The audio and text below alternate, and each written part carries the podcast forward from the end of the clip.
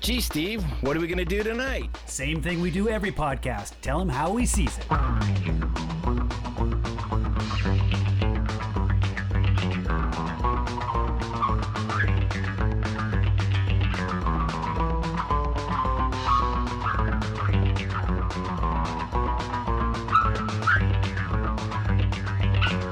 Crazy. All right. Um, oop, let me get my little starter page. We're ready? We've been going, haven't we? Yeah, we have. All right, here we go. It's How We Sees It, episode 131. This time we're tackling the Big Lebowski. If you joined us last week, you heard we were talking about we changed our mind mid mid uh, podcast and we decided to switch from Sideways to the Big Lebowski. Uh, one of the films that uh, I think I've repeatedly said over and over, I'm ashamed I haven't seen because it is such a um, a cult classic at this point, essentially. Um, So we, yeah, last week we did Roadhouse, so so we kind of doing back to back. Where one, it's a movie that that I hadn't seen that Yes. you wanted me to see, and now we're now we're uh, taking it the other direction. Yeah. and, and and both completely uh, would be considered cult classics essentially uh, where i think big lebowski's a little bit got a bigger following cult wise as far as some of the extra activities that happen with it um, I don't know. I think I think Patrick Swayze has his own religion following him. Uh, you know, especially when he's doing that Tai Chi and stuff like that. It doesn't doesn't he have a, a Roadhouse following that? he might it's it's all about the abs it's all about you know uh, the the the sweet figure and those roundhouse kicks uh, so um, yeah it, it might be uh, funny you mentioned that because the the religious you know uh, one of the things I, I heard and and this to me what is one of the most ridiculous things I've ever heard out of a movie is that they've now created religion uh, um, the Latter Day Saints uh, or the Latter Day Latter Dudes uh, something like that There's but- there's like there's Dudeism. There's uh, Dude, it, it, you know, it's basically Dudeism. you become a a dudist priest. Uh, you know, that Yeah. it's it's kind of it, it's kind of obnoxious and ridiculous, but but Yeah, uh, oh, very, It's very. it's people that just you know looking for something to follow, and uh, they don't they don't quite get the uh, the real religions that are out there, so they go for something a little bit more obscure. and I can see that. I can see that 100% on this. That it is people that just don't get what's really going on. Uh, would would buy into all that. So yeah, I get that.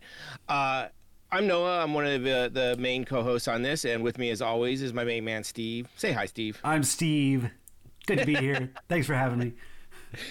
You can call him Steve or Steve Areno or. Uh, yes, yeah, Steve Areno. If you're not into the whole brevity thing, right? yeah, exactly.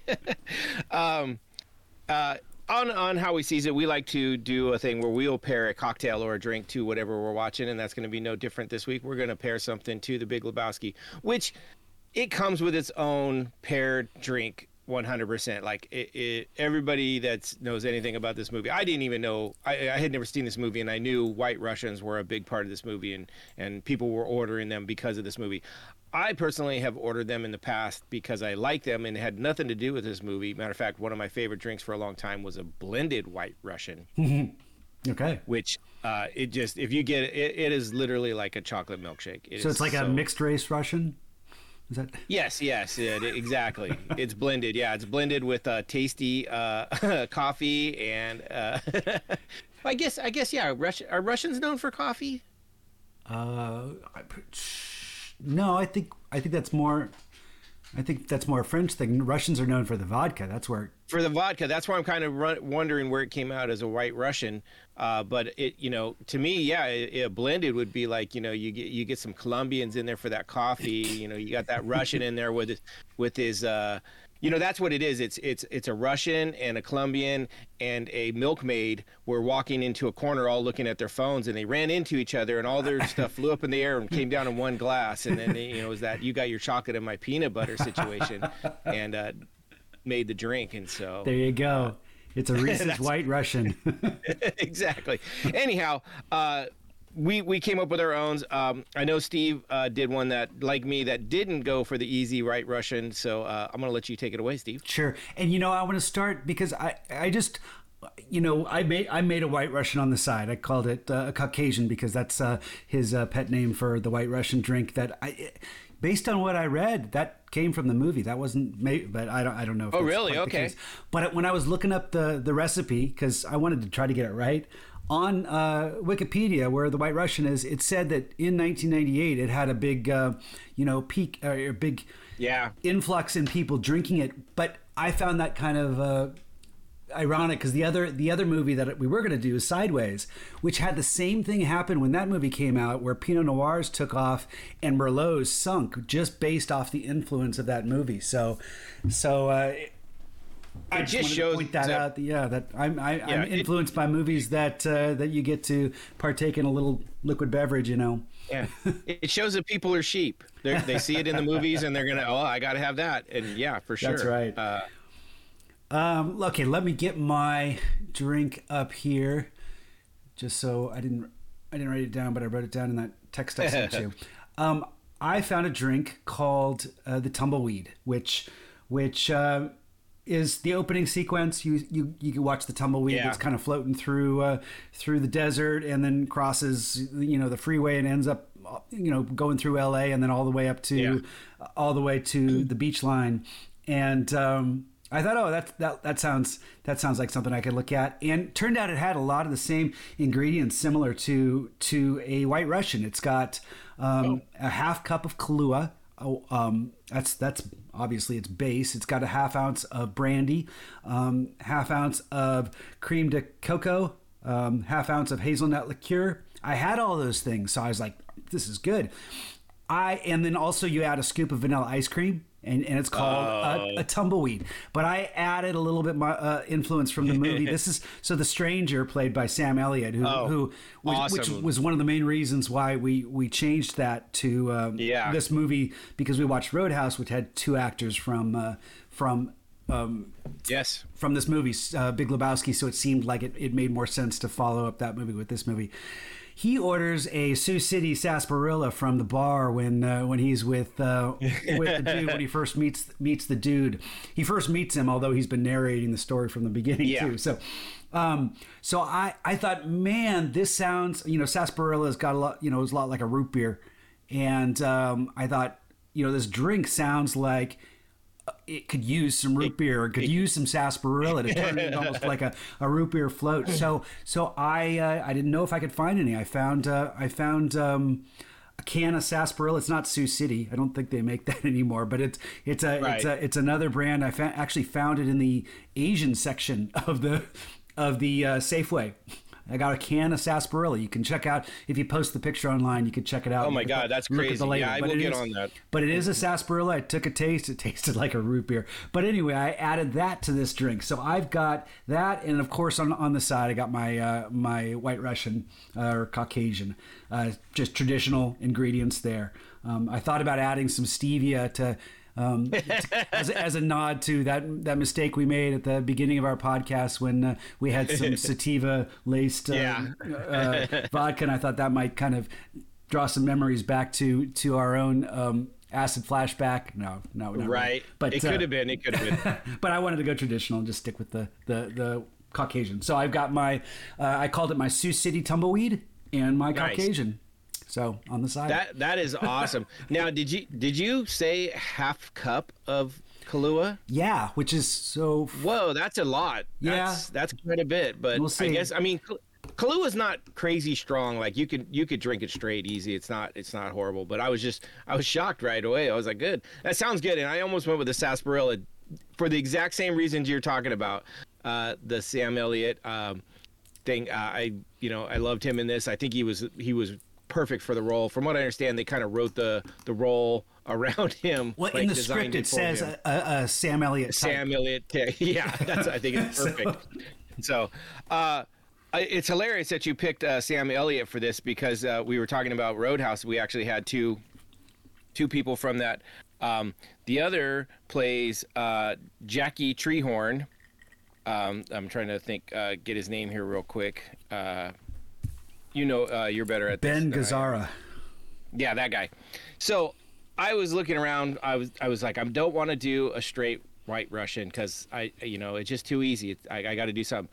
So I was looking around and I found this Jackie Treehorn drink, and it's the only one I found. And it was kind of like, here's the ingredients, but I'm not telling you exactly mu- how much. So you kind of have to play with it. Um, and I had to I had to change it a little bit just because of you know what I could get my hands on. Uh, it starts off with uh, I did two ounces of uh, vodka, and I did a Tahoe Blue vodka because that's what I have and I love it. Um, it called for Kahlua, but I like that grind um, espresso uh, liqueur better. Uh, it just has to me it has a better flavor. Not that I don't like Kahlua; they're very similar. Sure, I just yeah. like this. I like the the other one a little bit better. This one called for a chocolate liqueur, so I had that cream de the cacao, the cream de cacao. Yeah, I said and I it- said cocoa. I wasn't sure. I think I think it's cream de the cow. No, we, with that, the there was that one podcast where I think we ended up making the same drinks, and we both struggled with what the right pron- Yeah. pronunciation was. So, And then Bo came back and fixed it for us. But uh, so I added. so the uh, basically I started with two ounces of vodka, two ounces of the the coffee liqueur. Uh, I did one ounce of the chocolate, and then it, it this one called for uh, white cocoa and cream, uh, and then topped with cocoa puffs. well, so I uh, I don't have cocoa puffs in the house, and I didn't want to buy a seven dollar. I literally went to the store. The only box of cocoa puffs they had was a seven dollar box. That I'm like, I'm not gonna buy that just to put a handful of the on top of this drink.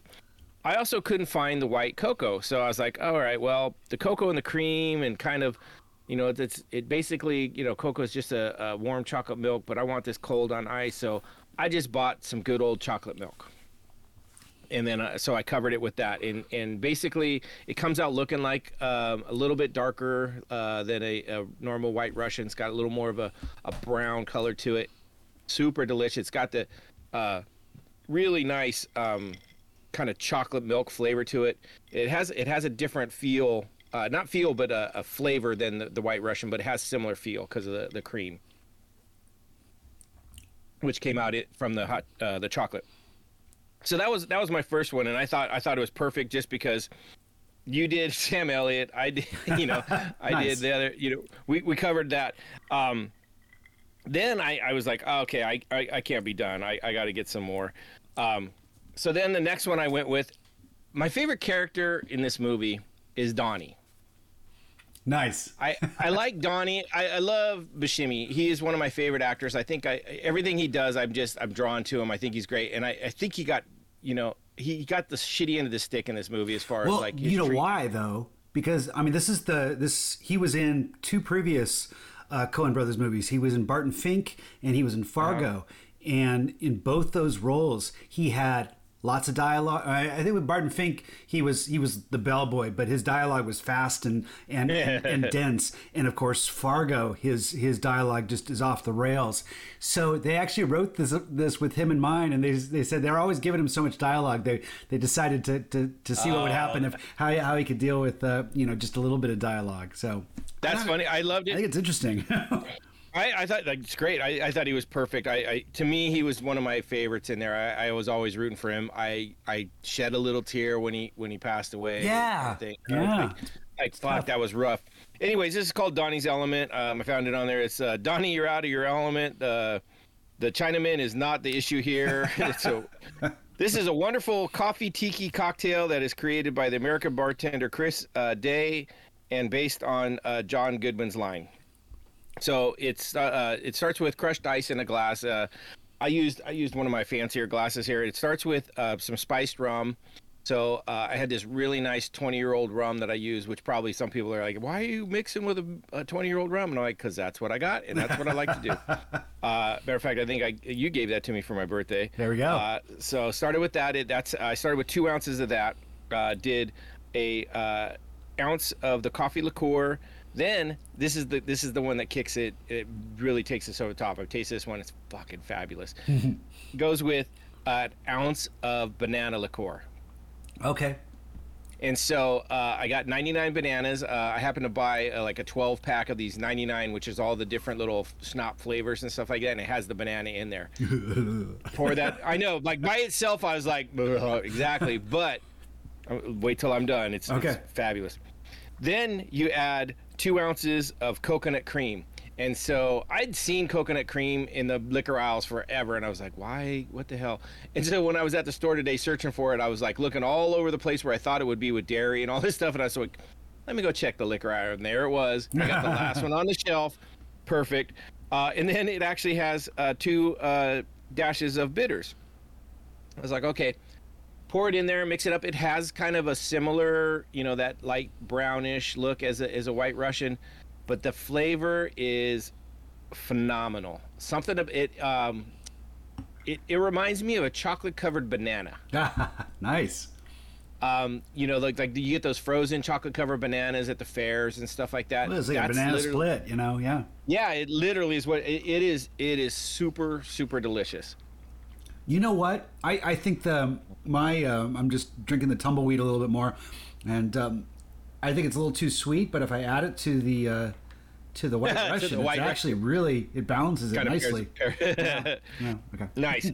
Well, and on top of that, I I just was thinking of something that. Uh, Donnie said in there that just it made me smile and made me laugh was he he throws that first strike and he comes kind of strutting back and he goes I'm throwing rocks and so I'm like I'm like I'm gonna look for a drink called throwing rocks and sure enough I found one that's right up my alley and I was like wait wait right, I'll get wait how many drinks wait I got three I got, got, three three uh well, I usually drink three drinks. It's usually just the same one, and I add, you know, I, I no. re-pour. So this is going to carry me through the podcast. I, I, hope to not go off the rails on this one, so we'll see. Um, this is right up my alley, and and uh, uh, it's it's really good. Simple, super simple too. Uh, in a in a high uh, high glass or a highball glass, uh, you do two ounces of bourbon, one ounce of cranberry juice, and then top it with club soda add a, a, squeeze of lime and garnish with a lime, and boom, you're done. Super simple. It's called throwing rocks. It's got this kind of nice pinkish, you know, color to it. Uh, my wife tried this. I haven't tried it yet, but my wife would tried it uh, when she was tasting all the ones in the kitchen, and she goes, "That's really refreshing." she goes, "That's a perfect summer drink," and I was like, "Okay." Uh, so, and it's right up our alley. You know, with the I like I like bourbon. I usually always have bourbon in the house. Cranberry juice is one of my favorite juices uh, especially the berry variety. Um, and then you know we have we have club soda on tap, so it, it works. That's so, awesome. Oh, yeah. Uh, so that might be a go-to uh, summer drink um, while we're just chilling or you know working in the backyard, ready to start relaxing the day away. Right. So, I, I, had to do it just because uh, I, I liked Donnie, and I really that to me that line, something about it, just his whole his whole demeanor through everything. He just he he was the one that was always kind of happy, even though the guys were shitting on him. Like, you know, he gets treated like crap. Well, especially from uh, Walter. I mean, Walter's always telling him to shut the, shut the fuck up, Donnie. But I think one yeah. of the things that you know, in in the end, when he did die, there there are a few moments with with Walter where Walter really kind of you, you see the hum, humanity in Walter um, when when he's uh, when we got a man down and the way he just really tries to soothe him and take care of him. It's interesting to see how how yeah you, you got so much friction between these two characters, but it's just because Walter's a Walter's an asshole. you know, I think I think that's what uh, that's what the dude says at some point. You're yeah. you're just oh. an asshole. He is. I, I, I seriously. I mean, and I love John Goodman. I, I seriously do. I think he's an incredible actor. I think he's a great person and stuff like that. I hated him in this. this I, you know what? This was his. This is his favorite. Uh, his favorite movie that he's done, and favorite that he that you know his favorite experience and uh, favorite movie that he's that he's done. So, I I agree. He's he he he gets you gets on your nerves at times, but sometimes that's that's uh, that's how how the, uh, some of the, well, the bowling I, scenes I under- are the most hilarious I've ever seen in comedy. Oh no, so. I mean it, it it it had to be that way. I mean he had to be that crass person, but he, I mean he's not likable. He if it, he's not a likable person. The other thing I really and and you know uh, this is one that may only affect me or, or may affect some other people. Um, I I did not like the way they portrayed the the vet status and and and the PTSD. You know, I think it, it, it showed it showed in a poor light. Like like he's just off the hinge type thing, but they didn't deal with it, and and that to me also bugged me a little bit. Just maybe it's today's day and age and stuff like that. You know, everybody's got to be offended by something. Um, which you know I, I, I, heard plenty of in, in certain podcasts that I listened to, and you know a uh, lot of love for this movie though, a lot of love. But there's also a lot of like uh, you know there's a lot of little things like oh that wouldn't hold up or that's really this and that's really that.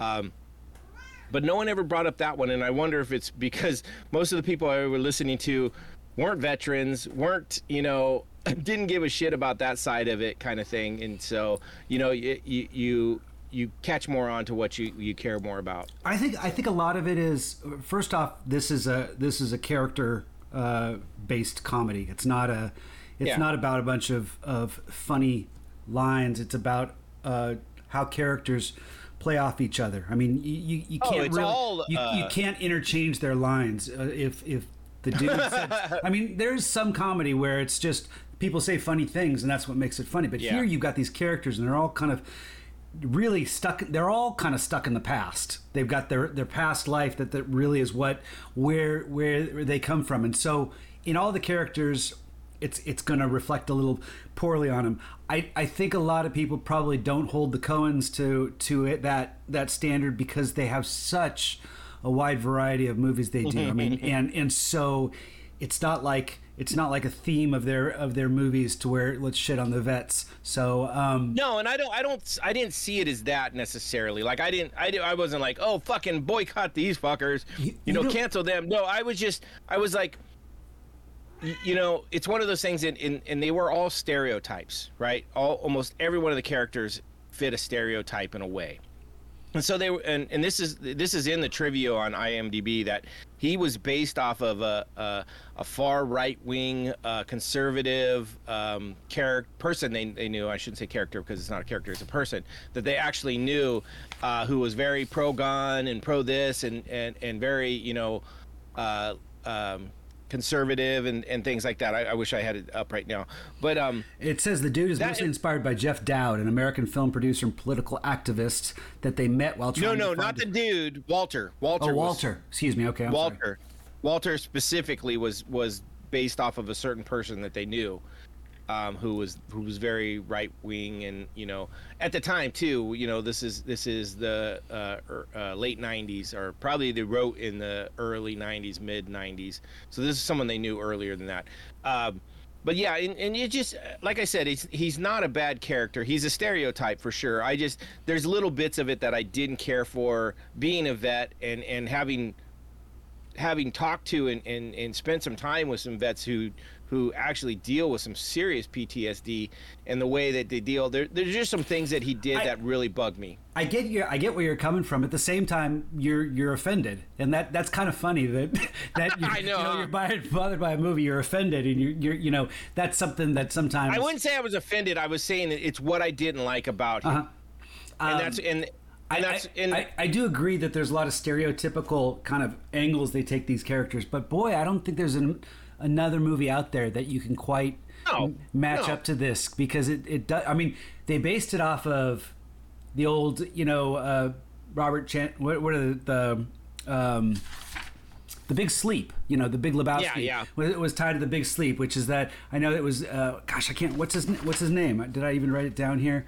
Uh, I heard people talk about it, but I didn't. I, Ra- Raymond, Raymond, I want to say Robert Chandler. Raymond, Raymond. Chandler's first novel pu- published in uh, 1939. It was made into a movie with uh, Humphrey Bogart and Lauren Bacall. In fact, I almost, sep- I almost, uh, uh, rather than putting brandy in my um, in my um, tumbleweed, I almost put some rye whiskey because there's a great scene where hum- Humphrey Bogart is packing some rye and he shares it with uh, this this uh, store store lady clerk that he's got the hots for. It's really kind of a funny scene. that- Um, but that's another That's what- movie that that the plot is just gets so convoluted that it it doesn't make sense, and I think that's what the Coens were looking at. Oh, God, yeah. To just like it, it, it, the movie. I mean, you can watch it enough to where it makes sense, but it's not. That's not what it's can about. Can you? Can Uh, you? I I understand it now. I compare that to a movie like Inherent Vice, which is uh, Paul Thomas Anderson did that movie with uh, uh, about five or six years ago with Joaquin Phoenix, your favorite.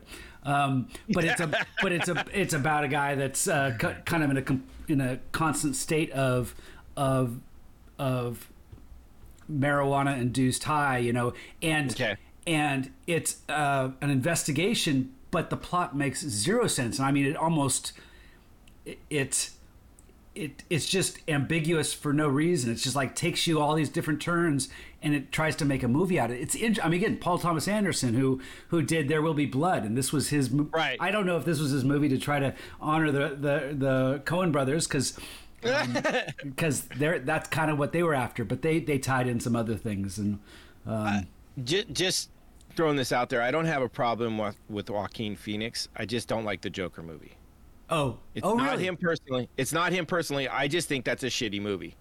I Okay. just don't like it. I, Okay. It's not him. It, he, I mean, he's no he's no Seth Rogen. So Uh, okay good good to know I thought uh, Yeah. I thought you No, I- uh, had something against him no, not him at all. It, it literally is the movie. Um, and a matter of fact, um, I would give him mad props for his portrayal of what he did in the movie. I just don't like the movie. I don't like the story they told. I don't like the way they went.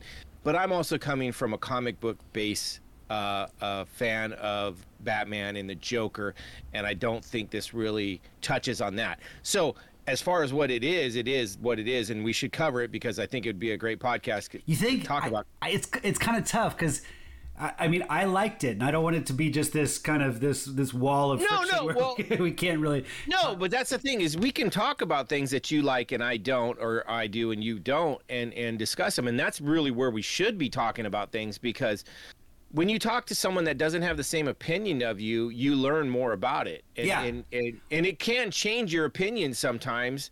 Uh, because you can see something from a different aspect. Like someone opens Speak- your eyes to something. Yeah, speaking of changing your opinion, I was reading some of the reviews of this, and I found it interesting that a couple of reviews I read, um, one of them, okay, listen to this. Peter Howell in his review from this is for the Big Lebowski, for the Toronto Star wrote, wrote quote it's hard to believe that this is the work of a team that won an oscar last year for the original screenplay of fargo. There's a large amount of profanity in the movie which seems a weak attempt to paper over dialogue gaps. Okay. Howell, Howell revised his opinion in a later review and in 2011 stated that, quote, it may just be my favorite Coen Brothers film. Robert Ebert, Chicago Yeah. Sun Times, did the same thing where he gave it, I mean, he gave it a three out of four stars, but he, he um, updated it to four out of four stars later and added it to his great movies list. This is a movie that I think does stay with you and you know when you return it, it kind of it has rewatchability it's there's something about it that's kind of interesting in that it it it, it I can understand why people follow it as a religion as as ridiculous as that is it's it's there's a lot of th- this is not just a throwaway script this is a thoughtful script there's a lot in this that that is well thought out you know all, well, speaking of of which you know all the ums and mans and fucks Oh, yeah. and everything. The Coen brothers All write all that. Everything's scripted. They don't like people, you know, going, uh, you know, improving or anything like, that. so- 187 dudes or man, and then 290 something fucks or, or variations of fuck. So this has nothing to do with the review or anything, but I was watching it. I've seen now. I saw this in the theater when it first came out. I, I became a Coen Brothers fanatic when Raising Arizona came out uh, back. I love was- Eric. I love that one. when I was love a that teenager, and that was one of John Goodman's first. You know, he's a he's a he, he breaks out as one of the convicts, and and uh, um, but um, so when this movie came out, I was there, and this was actually after Fargo, so they had already gotten some Yeah, some pretty Fargo good was- props for was- for yeah. Fargo, um, but um, it didn't do that great. But it came out in 1998. One of the first scenes, they're they're you're they're in the supermarket, and and this is just something I noticed this for the first time a couple days ago when I watched it. I never I never Are you talking about connected the check? The check is written for 9/11 ni- 1991. So it's like 10 year precursor to 9/11. You got George Bush, George uh, George Bush uh, Senior, senior, senior. senior talking about Saddam Hussein, you know, and, And this, this- was made 3 years before 9/11. So it's and and also I think he post dates the check. So it's like I was just gonna say. because because I think that was a 2000 or 1990. Um, yeah, Yeah, 'Cause someone 69 said cents. yeah, you can't afford. It's like so the the the speech came out on like uh, August something. Yeah, like ni- August uh, 20. Of 1990, like- though, I think it was like almost a year. Yeah. he postdated So the he post dated the check like by a year for 69 cents. Right. I was just like, that's Well, fucking funny. Isn't it? Kind But of, bizarre that it's 9-11 you know and You know what? That that's happened more than once. There, there's I've seen a couple other things, and I, I can't remember what they are offhand, but there's been a couple other things that reference 9/11 um, just randomly in movies, and it's like, what the fuck? It's it's crazy. I mean, and I don't want to go. and that was all I don't want to go. yeah saddam hussein right there and, Right. you know, oh, for sure. That's what I mean. Is I don't want to go make a tinfoil hat or anything, but like, whoa, what the hell? right Um, so yeah, I, I, I, I agree. Now, uh, you were talking about uh, people changing their perspectives and, and changing their minds on their reviews and stuff on this. One of the things I heard on one of the podcasts, and it's actually one that I um, I didn't care for, and I, I liked their pattern and everything. That's they called does this does this hold up or something like that. They basically go to old movies and and have this this take of today, but they're very very um, liberal woke kind of isms uh, in their their reviews now, um, and so uh, I was really disappointed because I was super excited to listen to this at first, and then going through it, I was like, "You guys are killing me with this." But they had some good points, so I did listen all the way through, and I didn't go give them a one star or anything that. I'm just I'm I, I'm going to pick and choose what I listen to again from them, but they had a very good point: is imprinting.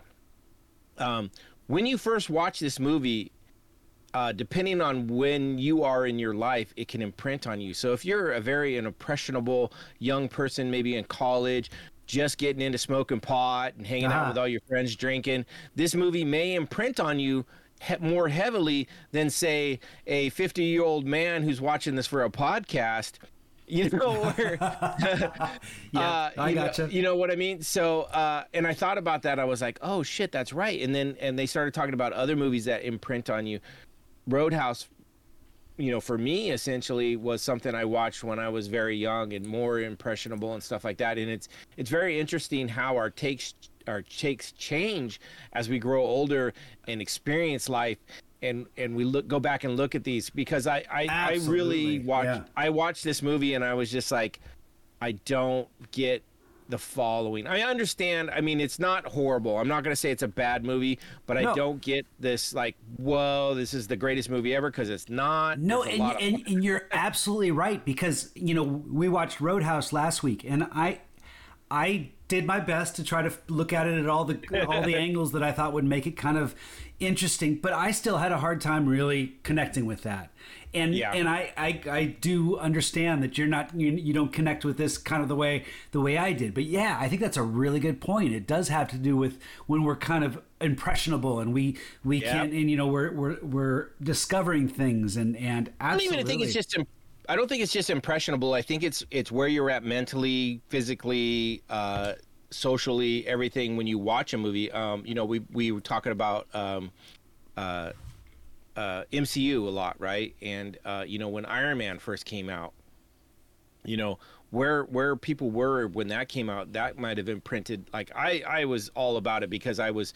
I was yearning for my old comic book days. I was looking for some action and fun and stuff like that, and it gave it to me, and, and it and it gave it to me in a great way. So I was all about the MCU right away. Where some other people like may not have been a comic book person and may not, and they're like, oh yeah, okay, it's just a movie.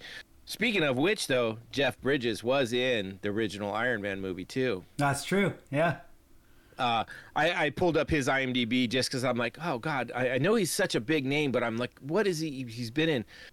He has been acting his entire life. Yeah. You know, I was at the grocery store today and I just put this together because I was I was standing in line to buy my my half and half, and I looked up at the at the stand and it was People magazine and Jeff Bridges was on the on the cover and it was talking about him having COVID and doing going through uh, going Oh. through um, uh, cancer. Please tell me you wrote a check. Please tell me you wrote a check. I didn't write a check, but I I didn't think about that until now. Isn't he staring at the mirror of People's Man of the Year? You No, know, yeah, time. It was Oh, it was time. Time It was Man of the. Year. Oh, damn, too bad, too bad. But uh,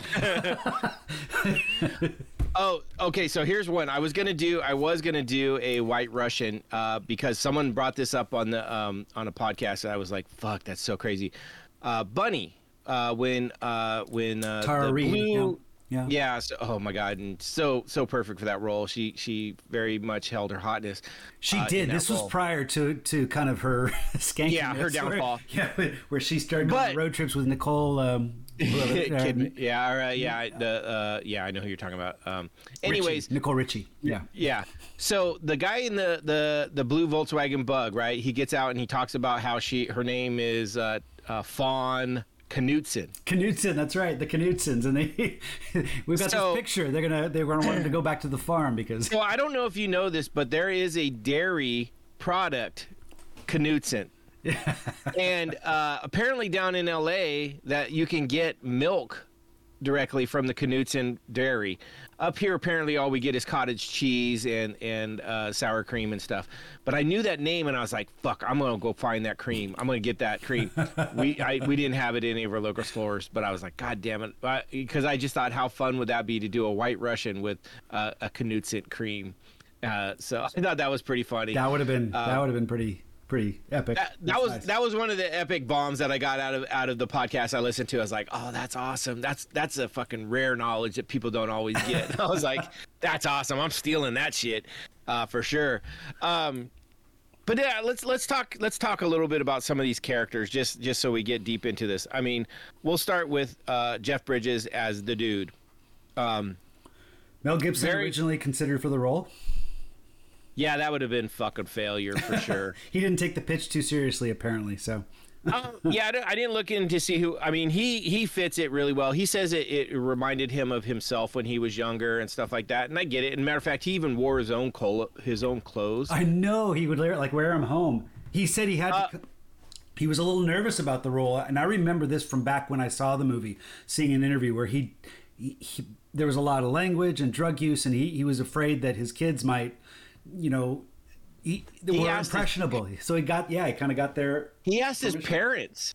Oh, He asked his mom and dad. I think, didn't or maybe that. just his mom, if she would be offended if he did a a movie that him, had him smoking marijuana. Which he apparently he said he never has. Um, and uh, he wasn't sure on how to do it. So he all never the scene- has, but he talked about his past being drug use and No, no, his his pacifism. oh, From what wait. From what I understand, he says that he- the the him being a pacifist and stuff like that was what he he he he uh, alluded to, not I- necessarily drug use, because he was said saying he didn't. I think he said drugs and something I read. Oh, so. I didn't hear that one. I heard that he uh, it was pacifism and his his laid back attitude because he was saying at one point, from what I remember hearing, is and I'm going off of what I heard, so it, take it with a grain of salt. I could be wrong. It's happened once It's on the internet. It's true. yeah, uh, that uh, he didn't know how to how to be high. You know, he, he wasn't sure, and so he would always ask um, the Coen brothers, or I guess it was only one of them that directed this, is what I heard too. That uh, one they both wrote it, but only one directed. Um, I, That's my that's typical to their uh, to their uh, credits. They always say one of them produces and one of them directs, but they're a team. okay. Yeah. Anyways, they, he he would go to them and ask him. He's like, "Hey, would would he would if he have smoked before this? And if he did, he would rub his fingers into his his knuckles into his eyes, so he'd get his eyes red like he had been smoking." Nice. and so um but no he did a great job with this and and uh you know i don't i don't begrudge him any part of this he, it was an incredible job of acting and stuff like that because i take it as acting but he was not a likable character for me either I I've found that he has kind of as as as time goes on, I see him in interviews. He almost has kind of taken some of that character and you know that's who he's become i see in interviews and it almost bugs me a little bit it's like wait a second Well- that's that's the dude and maybe it's because he had some of that in his Oh, past that he that he I think he, I think he did. Oh, people, yeah, because he goes to those conventions and shit apparently, and he talks about how much he is a dude. I personally find the dude annoying. I don't find him just this laid back, cool dude. I find him kind of stupid, lazy, and shit just happens to him, and he kind of rolls through it. well you're Nothing saying that you, you're putting a little little bit of a you know a tone snark, say a this. snark on it. But I, I, I think that that wasn't. I don't. I think that was part of it. I don't. I don't think they wrote this but character. What? No, but that's what these these this religious uh, take and, and him thinking, oh, I'm just this cool. I don't let anything bother me. Shit. You- you that's think- not real. You think they were trying to sell him as some cool, awesome guy? I, I don't think No, so. I, I I don't know. But I think I think the the the people that think this is a religious uh, Okay, that- experience. that's fine. Yeah, some people take the character. They they put him on a yeah they put him on a pedestal. I don't know. I think he I think he was dumb. I think he was a little you know he was I- skimming by. I don't think that the Coen brothers put him on a pedestal. So I, I, I don't think he was written that way. I think he was written. I, I agree with you. I agree with you. He was I- like it was I- like Kramer from Seinfeld, you know, kind of where you have that kind of ensemble cast of weirdos, and Kramer's the the ultimate Kramer. weirdo. Oh my God. So Uh, but no, I, I agree. But no, but he is now taking that a little bit to what the the fans are feeding him. Jeff Bridges is is like, oh yeah, he's kind of a cool, laid back Yeah. dude, and doesn't. And that's no, because he he did let shit bother him. He he blows up a couple times, and it's like he's not the cool, you know. The, oh no, he's frustrated throughout the whole movie. Yeah, it- he, he he'd not taken it easy the whole time. He's he's not, and he's not very smart. That's part of the thing that bugs me is that people put him on the pedestal that he is, and and this is going from this this admiration, this after love of like, oh my god, it's so. No, I like- think I think they try to allude to a past where he had some brains. You know, he had he was Oh, part yeah, of yeah. Seattle Seven. You know, and I I, I think that was a character. Apparently, that's realistic. Yeah. Without the Dowd guy- guy, the Dowd character that Yeah. they based him him him off of, or part of him off of, was in the Seattle Seven, and yeah, and Do you know what that is? I don't know what that is. I didn't look it up. I I, I did look it up, but it didn't really um, it didn't really come up. stick. So, okay, so they they weren't that important. some left wing political thing, you know. Okay. well, they said he was a, a um, well, they used the word uh, something objector during during Vietnam. conscientious objector. Consci- Let- yeah, that's Let me say something because a little while ago you were talking about something, and I wanted to say something, and and by the time you got done with your thought, I, it had completely escaped me. So I was I, was- I'd been drinking too much, and I was having a dude moment. Um, but now that now that I remember it, I want to I want to bring it up because you talked about listen to that podcast with the woke people that try to talk about try to look at things and see if they hold up. And I just want to point out that scene which you already alluded to at one point in your uh, rocks drink in your in your I'm throwing uh, I'm throwing Oh, rocks yeah, tonight, Uh, where you talked about Donnie and there's the whole conversation where where the dude or where the dude is referring referring to the Chinaman and and Walter's referring to the Chinaman and then halfway through he stops and says dude and and and really Asian American you know and it and and then later he'll, he'll he comes back and says something about the Chinaman you know he he comes back to Oh, not only that, he comes back and says, "Oh, they're Russian," and he calls them Krauts. And then he talks about Jew. He goes back and talks about like three or four other different races in a negative way. He is a fucking hypocrite on the highest level. But my, my well, okay, I, maybe you're kind of rolling or running over my my point. But my point was the the woke people would look at this and saying, "Look, they're talking about China and Oh. stuff," and then and then it's Walter actually is the one that comes and corrects him and says, "Look, True, we've got to be true. we've got to be thoughtful about this and stuff." And- Okay, and, and I also have a problem with that. If he was so PTSD from Vietnam, I doubt he would be that woke about uh, the Asian Americans I because I didn't get PTSD as his issue. I got his issue as something more like he was blaming blaming Vietnam for a lot of things, but really it was just his marriage that was falling apart. I, I didn't get a Well, sense. no, that he was- br- he brings up multiple times that I had buddies die face down in the muck, and he brings up I'm a vet. He brings up I'm a veteran I- several no, I- times no, just to be a dick. No, I right, right. I don't, but I don't think he, I don't think he struggled with PTSD. Like I, I mean, I think that I think he was probably someone that would use I think it, I think it's a fake. other people's. Yeah, exactly, exactly. That to me, that's to me what what it felt more like was it wasn't a real PTSD. It was more like uh, a, a stolen valor kind of thing. I don't want to say that really, but uh, you know that's what it kind of felt like to me. Is like, you know, yeah, he probably was in Nam, and and, and Well, you know, yeah, we- that shit was fucking legit for those people. But the way he talked about it is not about how most vets talk about it. No, and, and it was, uh, well, yeah, it reminded me of a friend we've got. Um, but uh, when when Donnie died, and, and you know he's spreading the ashes, and he's going on. Oh my about god, Vietnam. I hated that. I hated know, and but and the dude just chews him out, and and I think Don, I think Walter kind of gets it a little bit, and you know he just like give me a hug, and you know, and then th- that's it, and it's it's this awkward moment, and that's almost where they end the movie. I mean, they've got one more. That's throw- where it should have. That's where it should have been ended. But what an interesting, you know, it's it's almost talking about the bond between these two polar opposites. you know, Yes, I agree. they are. They've got different political stylings. You know, they, he, they, Well- they they they totally they don't you know see eye to eye, and they certainly chew each other out for for things that that. I mean, you know, but yet who they're would've- just they bowl together. You know. who would have who would have thought that two people that are com- on completely opposite sides of a lot of things could be best friends? I mean, it just seems so ridiculous. you talking about this this podcast? Like- I'm talking about this podcast Well, because yeah, we like, do. it's like Laurel and Hardy. You know, you get these different. Yeah. It's kind of it's a comic duo that that you know they, Well, they there's something that brings them together for reasons that you just don't quite get, and yet they they're stuck together, and so they're going to make the most. Here, of it. here we go, Steve. Mark down this time because I'm gonna I'm gonna drop a bomb on you. It's because you it's because you complete me. Anyways, Speaking of that, uh, we just saw uh, we just saw Maverick uh, this weekend. oh Top Gun. Uh, we So saw good. some Tom Cruise, uh, which is the reference to you completely, um, and, uh, and uh, yeah, that was that was that was pretty good. I, I, I really enjoyed that. I think it did an incredible job. And uh, do you realize that is the highest grossing he's ever had in like an opening weekend? I read that and I was shocked. Yeah, I was too. Um, I'm I'm pleased. I don't think this is a movie that I think this is a movie I could rewatch and enjoy. I don't think it's going to stick with Oh, me sure. in in a in a mental state, in the mental sense that you know, oh, I'm going to be thinking about it.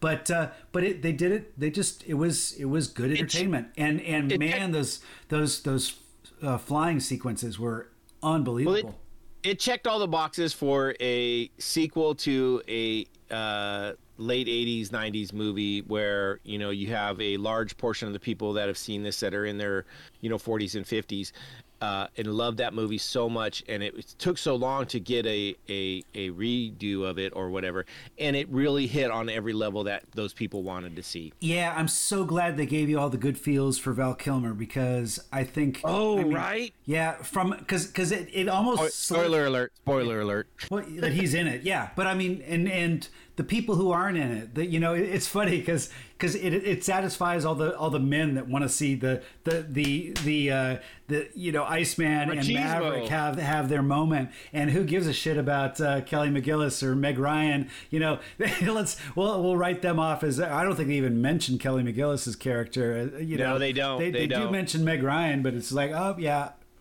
You she know. passed away Yeah. Oh, spoiler! I was. I said spoiler you alert. I, I guess- said. I guess you I said spoiler spoiler, alert. alert. We're not going to go into too much else on it, but yes, it's not a movie that really worries about spoilers. It's it's just it's, no. I mean, it, it doesn't. It's not a shocker movie. Like, oh my god, No, I, it- I didn't. it- It's just it's just good. you're good right. Entertainment. You know, it is. It is. Uh, so um, got some nostalgia and it's got some new adventure. The, the funny, um, the kid that plays uh, Rooster, Miles he was- Miles Teller. Yeah. Yeah. So he was the old Mister Fantastic. He was also in Footloose, uh, the the Right, reboot. which I pointed out at the beginning because you got your Kenny Yeah. Loggins and uh, Yeah. Miles Teller. I think that's the ingredient for uh, for a sequel, right? Or for a Yeah, exactly. Follow- Um, I I I don't know what it is. I don't know if it's that. It, it's just because that Fantastic Four movie is so bad that that's all I can see when he comes on screen. Although he looks he looks a lot better than he did in that one, Yeah, but and, and- he did and a lot better job. That's unfortunate because he's. I mean, I I love the jazz movie that he's in with uh, with. Um, gosh, he's in Spider Man. Uh, who's the Who's the Jameson? Who's Jameson in Spider Man? Um, J. J. Jonah Oh, Jameson. oh, oh Uh, James Jones Jameson. Yeah, uh, so he's in that movie, the the jazz movie where he's the jazz drummer. Really amazing, both of them. In fact, he run uh, not Miles Teller, but J. Jonah Jameson. I'm just referring to him as that. Are you looking up his name? Is that what you're doing? Yeah, is it uh, the Spectacular Now? Well, Whiplash. Whiplash. Whiplash. Okay, Whiplash. That's He's also in the Divergent series. He is. So, but yeah. Spectacular Now is a good one. Um, so those are both movies that are, uh, really highlight his his ability to command a he is performance. he He's is good. a he- he's a good actor but there was a wa- there was a time where his face had a certain look to it and i think it was early in his career uh, he's grown out of it a little bit but yeah he just he has Is every that that time see him- punchable look? Is that you wanted to punch him, didn't you? That's that's, Uh, that's the look you're talking about. No, you know, well, no, he's got like a he's got a scar on his chin that's very pronounced, and that's it's not just on his chin. It's like it's on his cheek too. He's Yeah, got a couple and I scars, see it. yeah.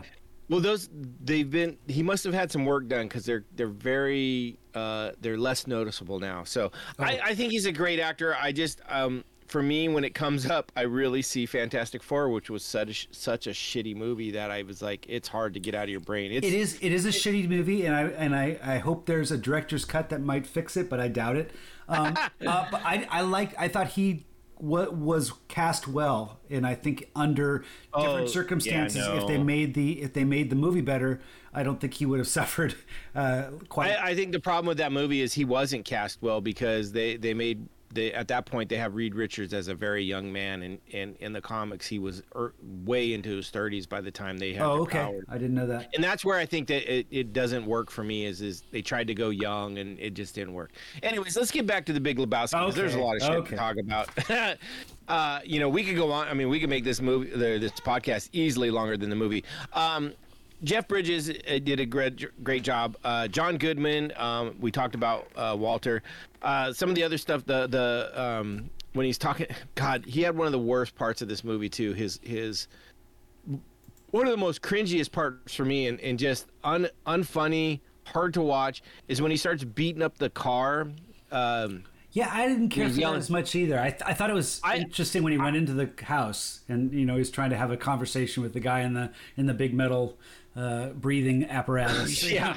but uh, that was the only funny part of it is him trying to talk to him, but everything else, he's just a fucking bully. they so they shot that. I, I remember watching some behind the scenes. I guess they shot that in a, in a neighborhood where they had to pay off some of the neighbor the neighbors Oh. so that because of all the noise, and he still had trouble doing it because he knew he was going to be you know disturbing Yelling. the peace. But that movie is actually. Uh, that that scene is almost more well known for its censored version on Oh, right, on yeah. cable TV when they when they released it to to uh, to TV in a censored version rather because he's he I think he says something Well- like this is what you get when you fuck uh, you, This is what you get when stranger you in the ass in the ass. and, and and gosh I wrote it down because it's I think it was It's- on the this is what you get when you uh, what is it? It's um, you find you find a stranger in the Alps, find a stranger in the Alps which I'm like that makes no sense at all. That makes absolutely no I know, sense at but, all. but I mean it, it's it's got notoriety for being one of the most Well- hilarious nonsensical censored So here's- for a, for a movie here's what I understand happened is they they knew that they had to make some cuts for this to put on TV, right? They they actually recorded them with oh, these oh did they and, and and that's what John Goodman came up with on the fly. that's and that's what they. That's I was like that's ingenious. It makes no fucking sense. But it almost sounds better than him repeating over and over this is what you get when you fuck a stranger in the ass. I- it doesn't even make sense either but it's know, like you know, speaking of that scene, which I agree wasn't that funny, but the very following scene when they're driving, when the guy comes out no, no, Oh. when they're driving in away, and out in- and they're and yeah, the windows are gone, and you see the breeze, yeah, and Donnie and uh, and Walter are eating in and out, and and the dude is just like, I love that. I, you know why I love that? Because the the scene earlier where they were talking about going over there, and he's like, uh, he's like, oh, by the In and Out, and he's like, oh, if we're gonna be by the. Donnie is like, oh, we're gonna be by the In and Out. You know, he's seriously like into Yeah. the burger. And then the look on his face when he pulls that burger up and eats it, I was like, it's like Donnie finally got his moment. I was like, uh, so awesome. that's right. that yeah, that was a good. That's that right. was And when he thinks that they're talking about John Lennon, when they're really talking about uh, uh, I am the walrus. the, com- yeah, the communist Lennon, but he's like, "All I'm the walrus," and he keeps repeating it. I'm the walrus. It's like Donnie, shut the fuck up. You're out of your element. Which is which is funny because I was like I would have been the same way. I'd be like John Lennon, yeah. I'm the walrus. I would I I I identify with with Donnie. I think I don't know why. Sure. I just do.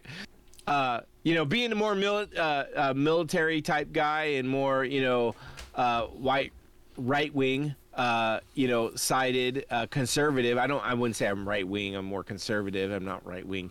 But I, you would think that I would be more, you know, in line with uh, Walter. But I'm absolutely not. I'm more Donnie for sure. Definitely. Pacifist, yeah. Yeah. So, um, the next one on the on the IMDb is uh, Julianne Moore, who played Maud Le- Lebowski. uh, one of the the only females uh, in this that really had a kind of major role. You know, we had uh, Tara Reid. We talked about earlier as Bunny. I think is one of the only other females that. I guess there's a few other minor minor talking roles, but not many, like three or four. Um, but she has probably the major female role in this, and we get a crazy introduction, right? you know, uh, uh, the dude comes walking in, which also uh, I'm just gonna say this out front. Anybody that names themselves the dude is an asshole by me, just in general. I'm gonna I'm gonna go out on that limb. Uh, yeah, I, I'm gonna stick with that. But anyways, he's walking down this this hallway, and you know, there's this music playing, and it's kind of it's kind of like a Meredith Female- Monk. Meredith Is that Monk. it- Yep. And and I, I wouldn't have known that, but I recognize that my brother used to li- listen to Meredith Oh, Monk back in the back in the eighties or nineties. I think he had some albums of hers when I was growing up. And Oh my like- God. it was like these weird chants and stuff like that. And uh, so I was going through the soundtrack and I saw Meredith Monk and I'm like, oh, Okay, okay, that I had thought- I to- you- that had to be that scene. I thought you just pulled that out of the air. I was gonna say, please tell me you looked that up and not just like, oh yeah, no, I know that song. My, No, my I didn't know, but but I I I, real, I I I always kind of questioned my brother's sanity when he would play that and say this is this is awesome. That's a- You know, a he good was, question. He was connected to it and stuff, but uh, I I couldn't quite uh, admit. Anyways, this. No. this was a, a kind of crazy cool scene in a way because she comes flying down on this this harnessed uh, zip line. Um, perfect description. Yes. throwing throwing paint with you know cra- like he literally fucking freaks out and jumps out of the way or whatever. Um, I do have one small problem with this scene. Uh, the paint the paint splatter that she creates would have been all the way back above uh, Lebowski because she if he turns around and sees her kind of flinging her arms, but then they turn around and then they show the paint. Uh, Okay. That would have been flinging the entire time. He would have had paint all over him. All right. and he he's not. So a uh, little bit of a an editing error, a little bit of real life uh, uh, not right kind of thing. But I'm gonna give it a break because she was butt naked, other than her harness. Uh, I'm all for that because she looked great, and I I I. Not normally a character I would care for. Like I kind of I don't care for the like heavy hardcore feminist. Oh, this and you can't say vagina kind of thing. oh, But yeah, the way she says that, vagina. Do you have a problem with Something hearing about- that? Vagina. Oh, something about her was attractive as fuck. Really? I was like, oh, I wouldn't yeah. expect that from you. She based the character. Obviously, there was a painter that actually did paint like Yeah. that in the nude. But then also Yoko Ono. I thought that was interesting. That, but yeah, not not attracted to Yoko. I, I remember seeing an interview with her talking about the accent, and they asked her where she got the accent, and she said she just she pulled like you know the bourgeois and the Yeah. you know all kind of it was kind of this this you pull from every angle and then you come up with something, and it wasn't it wasn't like you can't pinpoint it. It was it was more uh, you know kind of this haughty bourgeois British. Accent. I liked it. And, and I liked it. Oh, and I bet you hated. I bet you hated the character that she was with. Uh, Thule, what's his name? Um, Oh, uh, Da- David Thule, Thewlis, um, who plays um, Knox. he's in the Harry Potter. He's in Harry Potter, but he, he's also in uh, Fargo season two or three. I th- uh, Okay, but- yeah, yeah, yeah. So he, he's he's Lupin. He's Lupin in, Yeah. in Harry Potter. But oh my God, the you know he gets on the phone and and they kind of have their their their laughing conversation, Yeah. which is just like, oh my God, this is so ridiculous. So in a movie, he didn't bug me. if I was in real life and someone was doing that to me, yeah, I'd be a round kick. Well, I'd even- roundhouse. I know I'd that- roadhouse his ass. What? I'd roadhouse his ass. And they even have that that shot where it shows the dude just looking straight ahead while this guy's doing his his antics. He's like, "What Yeah. the fuck is this guy here for? You know, who is this guy?" I, I, I, I thought it was funny. I mean, but it, it's it it fit the scene. Like Yeah. it fit it fit her hundred percent. Like I was like I was good with it. Um, I, something about her was really cool. I didn't I didn't buy her motivation. Um, I have a huge problem with the fact that she would want to have a kid with the dude. Yeah, I, I I don't know. I mean, I know that she didn't want anyone who was interested in connect. Uh, Okay, so you get a sperm donor. Yeah, you get a sperm donor, and then you don't even know. The fact that anybody would want to sleep with the fucking dude is beyond me. I mean, that's like, like, do you got a body condom? Because fucking a, that guy's got to be nasty. I mean, he just he looks gross. Maybe is that he pulled a fast one on her uh, on her uh, uh, father, her stepdad, you know, or Maybe, maybe. Uh, and- okay, and- yeah. I don't I don't know. I I, I don't know what to say. I mean, Jeff- Anyways, that that that was Jeff the only Bridges thing about is, her. I mean, if, if you if you shave, if you take if you get a shave, Jeff Bridges looks pretty good. So you know, oh, when when he did um uh True Grit, fucking a dude, like man's man. He he he holds his own in True Grit. yeah, he, and he you know that's another Coen Brothers movie. They did that. yes, yes, I know. Yeah, I know. Yeah. Uh, oh, I love that movie. I, I I fully love that movie. Matter of fact, another tie back to our MCU. Yeah, uh, he reminds me of your dad in that movie. He Does- does. He remind you of your dad? Yeah, he does. Okay. He does. Maybe that's why. Maybe that's why I think he's so fucking cool. Yeah. Uh, but uh, uh, Kate uh, uh, Kate Bishop, uh, Hailee, uh, what's her last name? Sure. Oh, Um, that was her premiere role. They, Yeah. they plucked her out of a yeah of, of a you know 900 people that that auditioned for that. I'm making that number up, but but yeah, yeah. but True Grit, True, True Grit, She's crazy good movie. amazing in that role. I have I have that Blu-ray just so you know Yeah, if you ever I mean that's a good it. movie. That that's a movie that I look at Matt Damon and go, "You're out of your element," because these these other people are just killing it, and you're just kind of doing, you know, you you know, So- uh, who was uh, who was um, in in the new Star Wars movies, the the. The, the baddie, the baddie, the the the uh, Oh, emo, oh, emo, um, emo Darth Vader. What?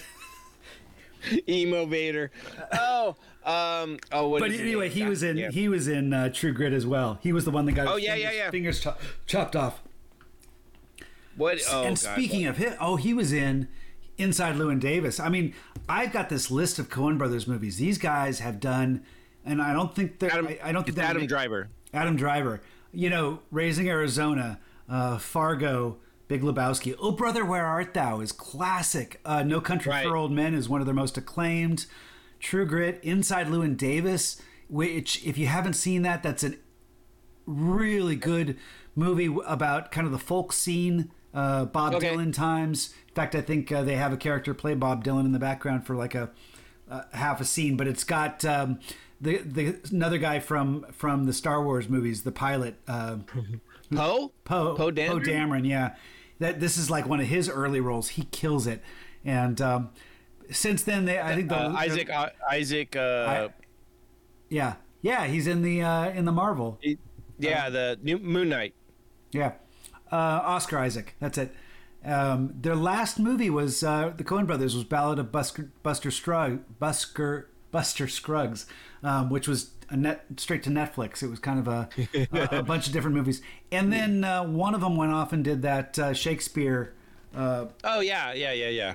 uh, but but I don't about. think the other one is making movies anymore. I mean, so at least that was what I heard. So we might may have seen our last Coen Brothers movie. Coen brothers, but we'll get a Cohen. I mean, they do a good job. I mean, I I I I would say that I I like their movies. I mean, Fargo definitely, Raising Arizona. Um, Did you see No Country for Old Men? No, that's one I have not seen. Yeah, that I, I think. know. Uh, you know, And it's one I know I want to see. It, It's, one that I know I want to see. it's certainly well known for their serial killer. Their uh, you know the guy Yeah. with the, the funny haircut and Yeah. that kills people with the cattle prod or whatever that that shoots little you know little um, you, like a little cattle air gun that they they kill. Spoiler spoilers. Yeah, I'm spoiling it. Come on, I haven't seen it. it doesn't matter. It's it's it's it's. I didn't know he killed people with stuff. I just know he has a funny haircut. Yeah, he's got And a funny just haircut. But, uh, but but I think you'd really appreciate Tommy Lee Jones in this movie, and I- uh, there- there's and the a lot of Goonie- and the movies Goonies like kid, the Goonies older brother. Uh, Oh, uh, that's Josh Gold. Uh, uh, Brolin. yeah. Yeah, Josh Yeah. Brolin is really good in this. The two of them, and it's got some good female. Uh, uh, at least his his wife is really really good too. Awesome. So that might be a movie worth seeing, but I don't know if you'll know what to make Okay. of it. It's kind of like It's kind of like uh, uh, Far or uh, Big Lebowski, where at the end you kind of go, "What was that about?" You know? okay, so I, I, you know, we're we were we were in the middle of talking to characters, but I do want to go into that. Um, one of the things I had a problem with this movie is it doesn't seem to really end. It just stops. It had a it had a point where it could have ended, but then it goes on for like a half hour, and then it just kind of really stops with no real completion. And uh, like this is an OCD nightmare kind of thing. Like it, it- nothing wraps up. It's kind of all just still out. Fucking it, like it just it doesn't close. I, And well, that to me- I, I would agree that it has a heart. It, the third act is kind of disjointed. It doesn't. It doesn't wrap up like your your your typical three act. Yeah. And, and I, I'd give you that. I don't know if Or that some was, of us call them phases. do you some of think, us call phases. Do you think that was on purpose? You know, considering I don't. I don't know. I I'm not smart enough to to think like. Well- that's one of the things I realized when I was watching this and then listening to people talk about it. I'm like, I am not smart enough to be a a movie snob because uh like there's parts of this I really enjoyed and and there's parts I laughed at. Then there's parts I went, what the fuck. And maybe it, maybe it's my age. Maybe it's I wasn't um, at my uh, imprinting stage. Um, I did watch it twice. Oh, nice. Uh, uh, so I, I mean, I really tried. I did There's too, this last week. I, I really did try, and I mean, but it's one of those things. Is like the story just left me kind of flat at the end, and that's I- what I really- made it hard for me. I really appreciate what you said a little while ago where you're talking about imprinting. I think that really makes a lot of sense. Seeing movies different times of your life and how they affect you makes a big difference. And, and I don't know, yeah, you, maybe you're not, maybe you're right. It's not about being impressionable or, or but it's just, it just has something to do with uh, where you're at and how it affects you is, is, is important. Um, I think they were going for something a little unusual at the end where it was not so much about solving the crime. Uh, you know, it was about, you know, what Well, was, was, was there was there ever really a crime? Because she wasn't really kidnapped.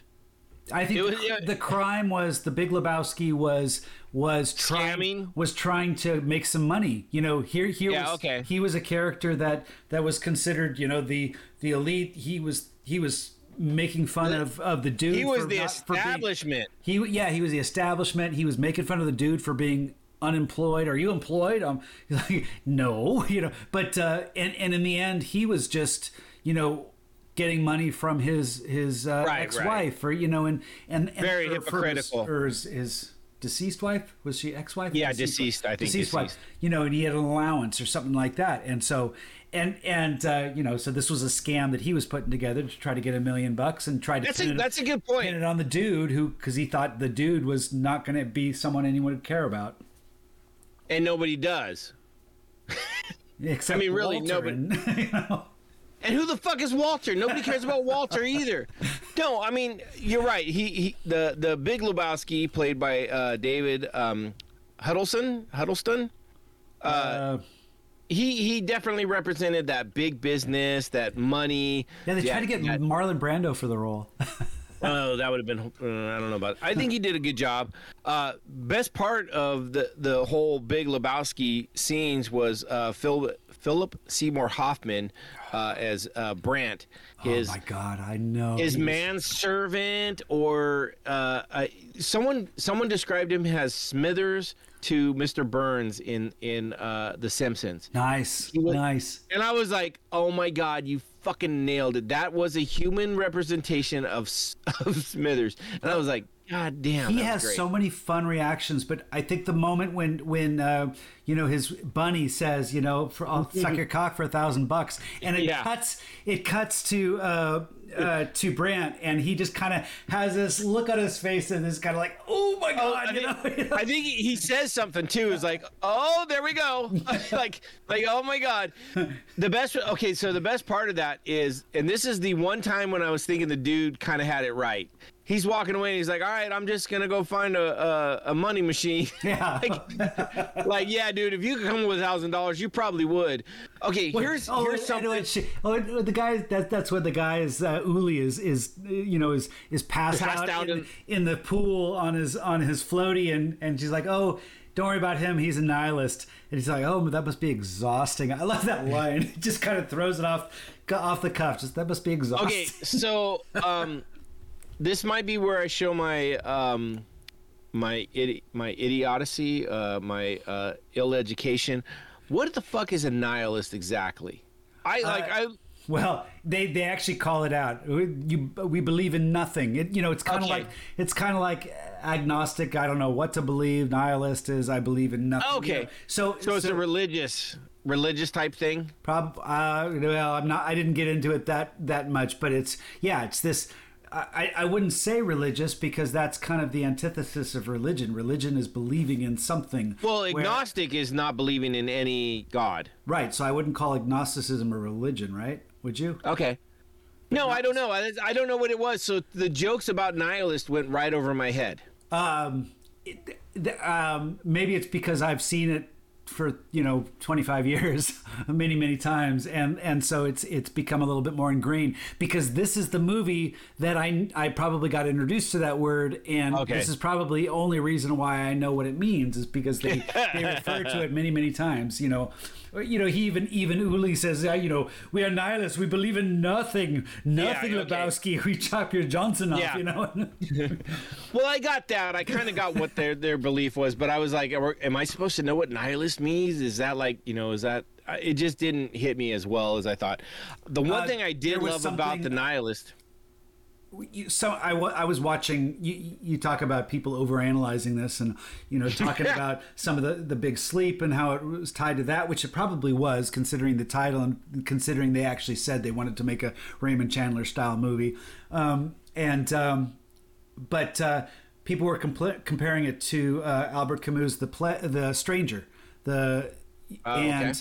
And Albert Camus was an author wrote The Stranger about you know it's a it's a it's kind of a psychological thriller written you know back in the early 1900s um, actually I'm not I'm, I'm saying that but I might be completely wrong It's okay. We do that a lot on this podcast. yeah and we always have Bo that can correct us and call us out on that sort of stuff um, And if But- you if you can correct us, email us at the dot pod. I can't even do it. the dot hwsi dot podcast at gmail.com. There you go. Go ahead. But uh, but you know we have the character of the stranger in here, so they probably knew what they were talking about. And Camus was notorious for hating people referred to him as a nihilist.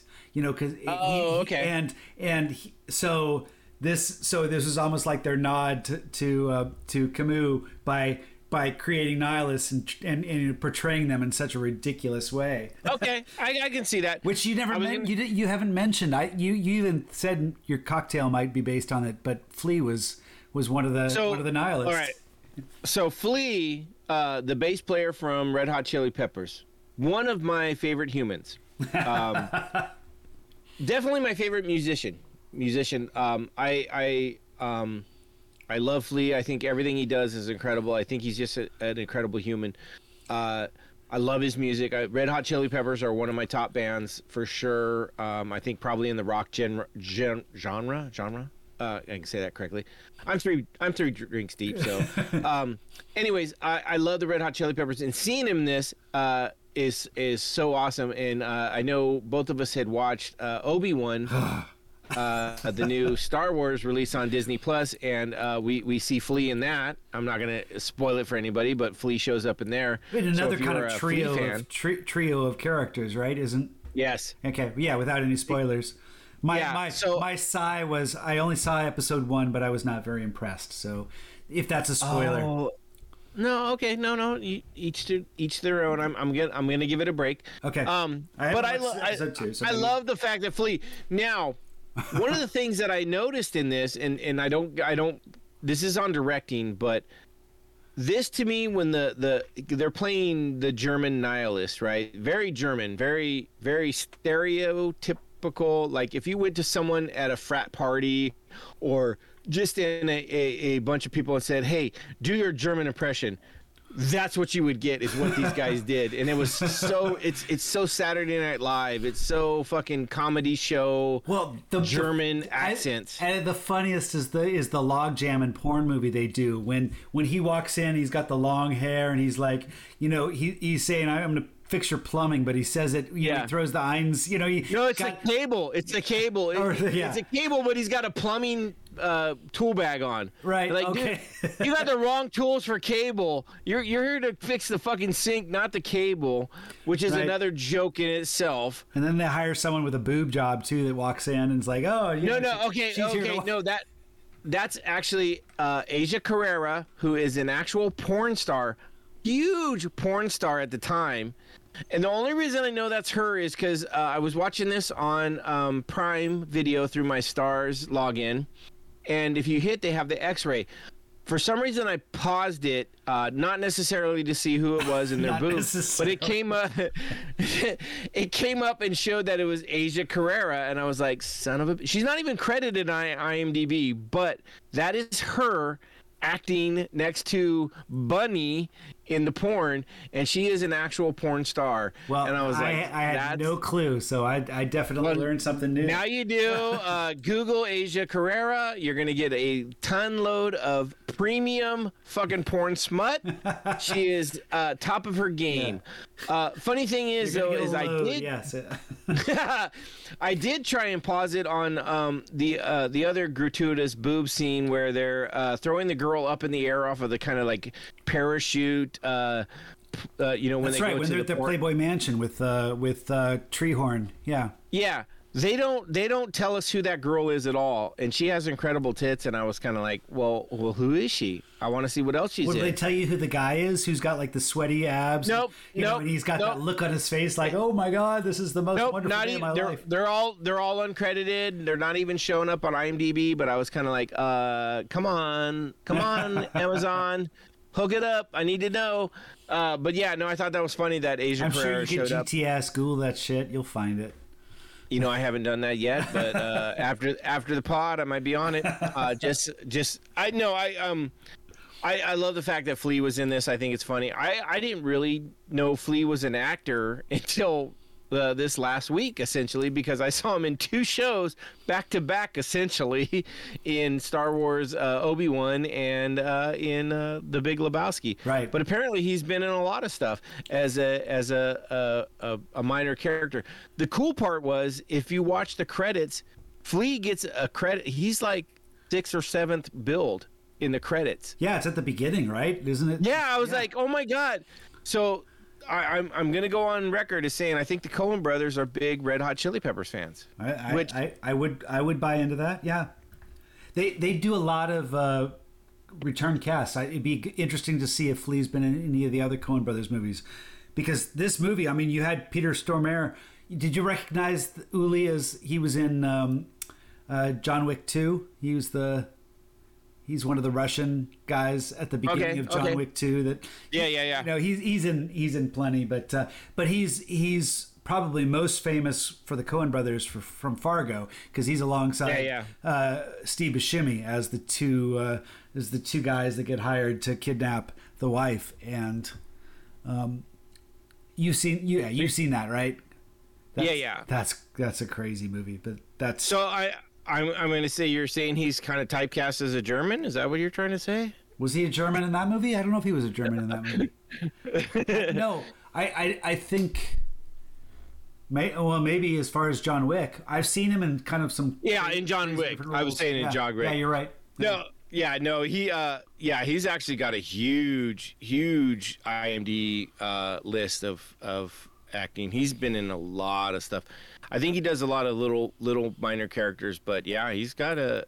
I mean, he's probably two two hundred deep in in credits. So You know, we're we've been talking about other, things while we've been talking about this movie, so I'm going to throw this out there because a week and a half ago I watched probably one of the best episodes of television I've ever seen, and that's Better Call Saul season six, episode seven, which was the mid-season finale for the final season. They've got six more episodes that start coming out in, the, in mid-July, but this was such a crazy episode. Better Call Saul is again a spinoff from Breaking Bad, and this has a this series is interesting in how it kind of balances this humor with the the kind of the slapstick humor of the of the crazy lawyer Better Call Saul with this Right. this really heavy horrific drama that's going on with with the drug cartel and all that. It's and it balances really really well.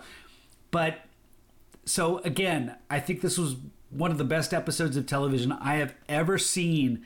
And when they finish the movie and they start rolling the credits, like on page three of the credits, first assistant director, I'm going to call him out, Rich, Rich T. Sickler. I went to him and film. I went with him in film school, and I shot a movie. Oh. We made a movie together, Badlands. I, I, I'd love to get a hold of him because This this guy's he's he's Reach out to him. Reach out to him. how I don't know how to. Just search his name on Google. I've, GTS. I, have done that. I've done that. I looked on Facebook, but man, I mean, he. no, no, no, no. You got to go Google. You got to go Google. No, I've done Google, but but I mean, I, he's been in actually. Uh, he he was in um, a few movies that I've seen. He was in Castaway. He had a minor role in Castaway because he was the the first assistant director. But he had a he had a, a he had a line in Castaway where he says, "Let's go. We got to go fishing." You know, he had a line in um, that Sandra Bullock. Uh, Nicole Kidman movie, Practical Magic, where he's the one that comes in because he's got you know his his his testicles are burning and he has to he needs some balm or something like that. I hate when that happens. But but I mean he's actually been as an assistant director he gets cast because he's such a great guy. Um, and uh, anyway, he's still making stuff and just to see him in something that I think is the best hour of television I've ever seen. All right, so shout out to him. chal- shout out to Better Call Saul. That's all. Here- Here's the challenge, Steve: is you need to get a hold of him and get him on the podcast. okay. Okay. You use that. I, if we do, you got to promise me you got to watch Better Call Saul from the from the get go. Oh, and You uh, you get him on there. I will watch. I will binge watch all six seasons to get to episode seven that you just said is the best episode, episode on seven TV. of season six. Yes. Yeah, yes, exactly. That's what exactly what I said. Uh, another good show that is out there. I don't know if other people are. Um, the new Star Trek, uh, the, um, new uh, New New Horizons. I Horizons. Yeah. Right. Fucking- Paramount fucking- Plus, but Good. Oh my God! It is. It is the best Star Trek show since Next Generation. is it episodic in the sense that Um, yes, each episode yes. is kind of its own story? Fucking hundred percent. Good. Good. The only thing better than the only thing better than this, which uh, starts tomorrow, June second, is the Orville. oh, is that tomorrow? It starts tomorrow. Shit, how am I going to get through uh, Daredevil? I'm doing pretty good on Daredevil, but I got I still got a lot to watch, and I'm going to want to watch Orville. Oh, I think no. I think they're only doing one episode at a time with Orville. Uh, Okay. I want to say. Okay. So, uh, but yeah, or- Orville starts tomorrow. Uh, check that out. Uh, also, check out the new new Star Trek as far as uh, great TV. Let's get back into the Big Lebowski because uh, I, These, I wanna these white Russians are just like giving me, totally taking me Hey, in hey, hey, different that's direction. that's that's racist. Don't be blaming it on the white Russians. It's it's, it's, kind of like the movie The Big Lebowski. It takes so many kind of crazy. Oh my God. It doesn't really matter what you're talking about. It's all It is. inspired by uh, the dude, you know, It is. and Dudeism Um, and the of dude.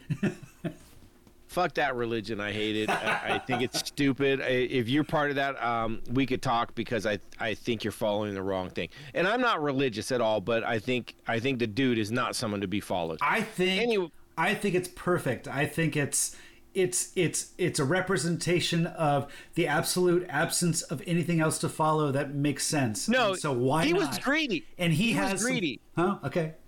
If you look, if you if you actually look deep into it, everything he does was money based. He was trying to get money, right? First, let's let's start with the carpet. Okay, You know, originally, originally, as far as money, I guess in the script he was supposed to be like He's supposed you know, to be a something heir to the Rubik's Cube. Rubik's cube, right? And they wrote that they said decided let's just never mention it because you don't really know how the hell does he survive. You know, the guy he's living off the government. Yeah. he's living off the government. Well, that's that- anyways. okay.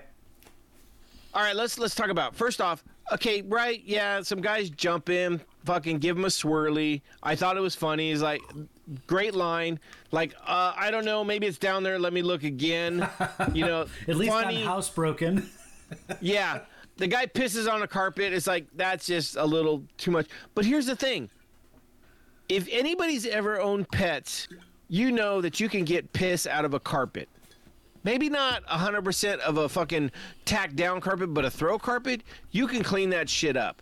So this whole fucking I had to lose the carpet crap, Okay, I don't buy. well, well, he wait a just was lazy. They also established though that that the dude does not have a pet. He makes fun of Walter for bringing in the dog.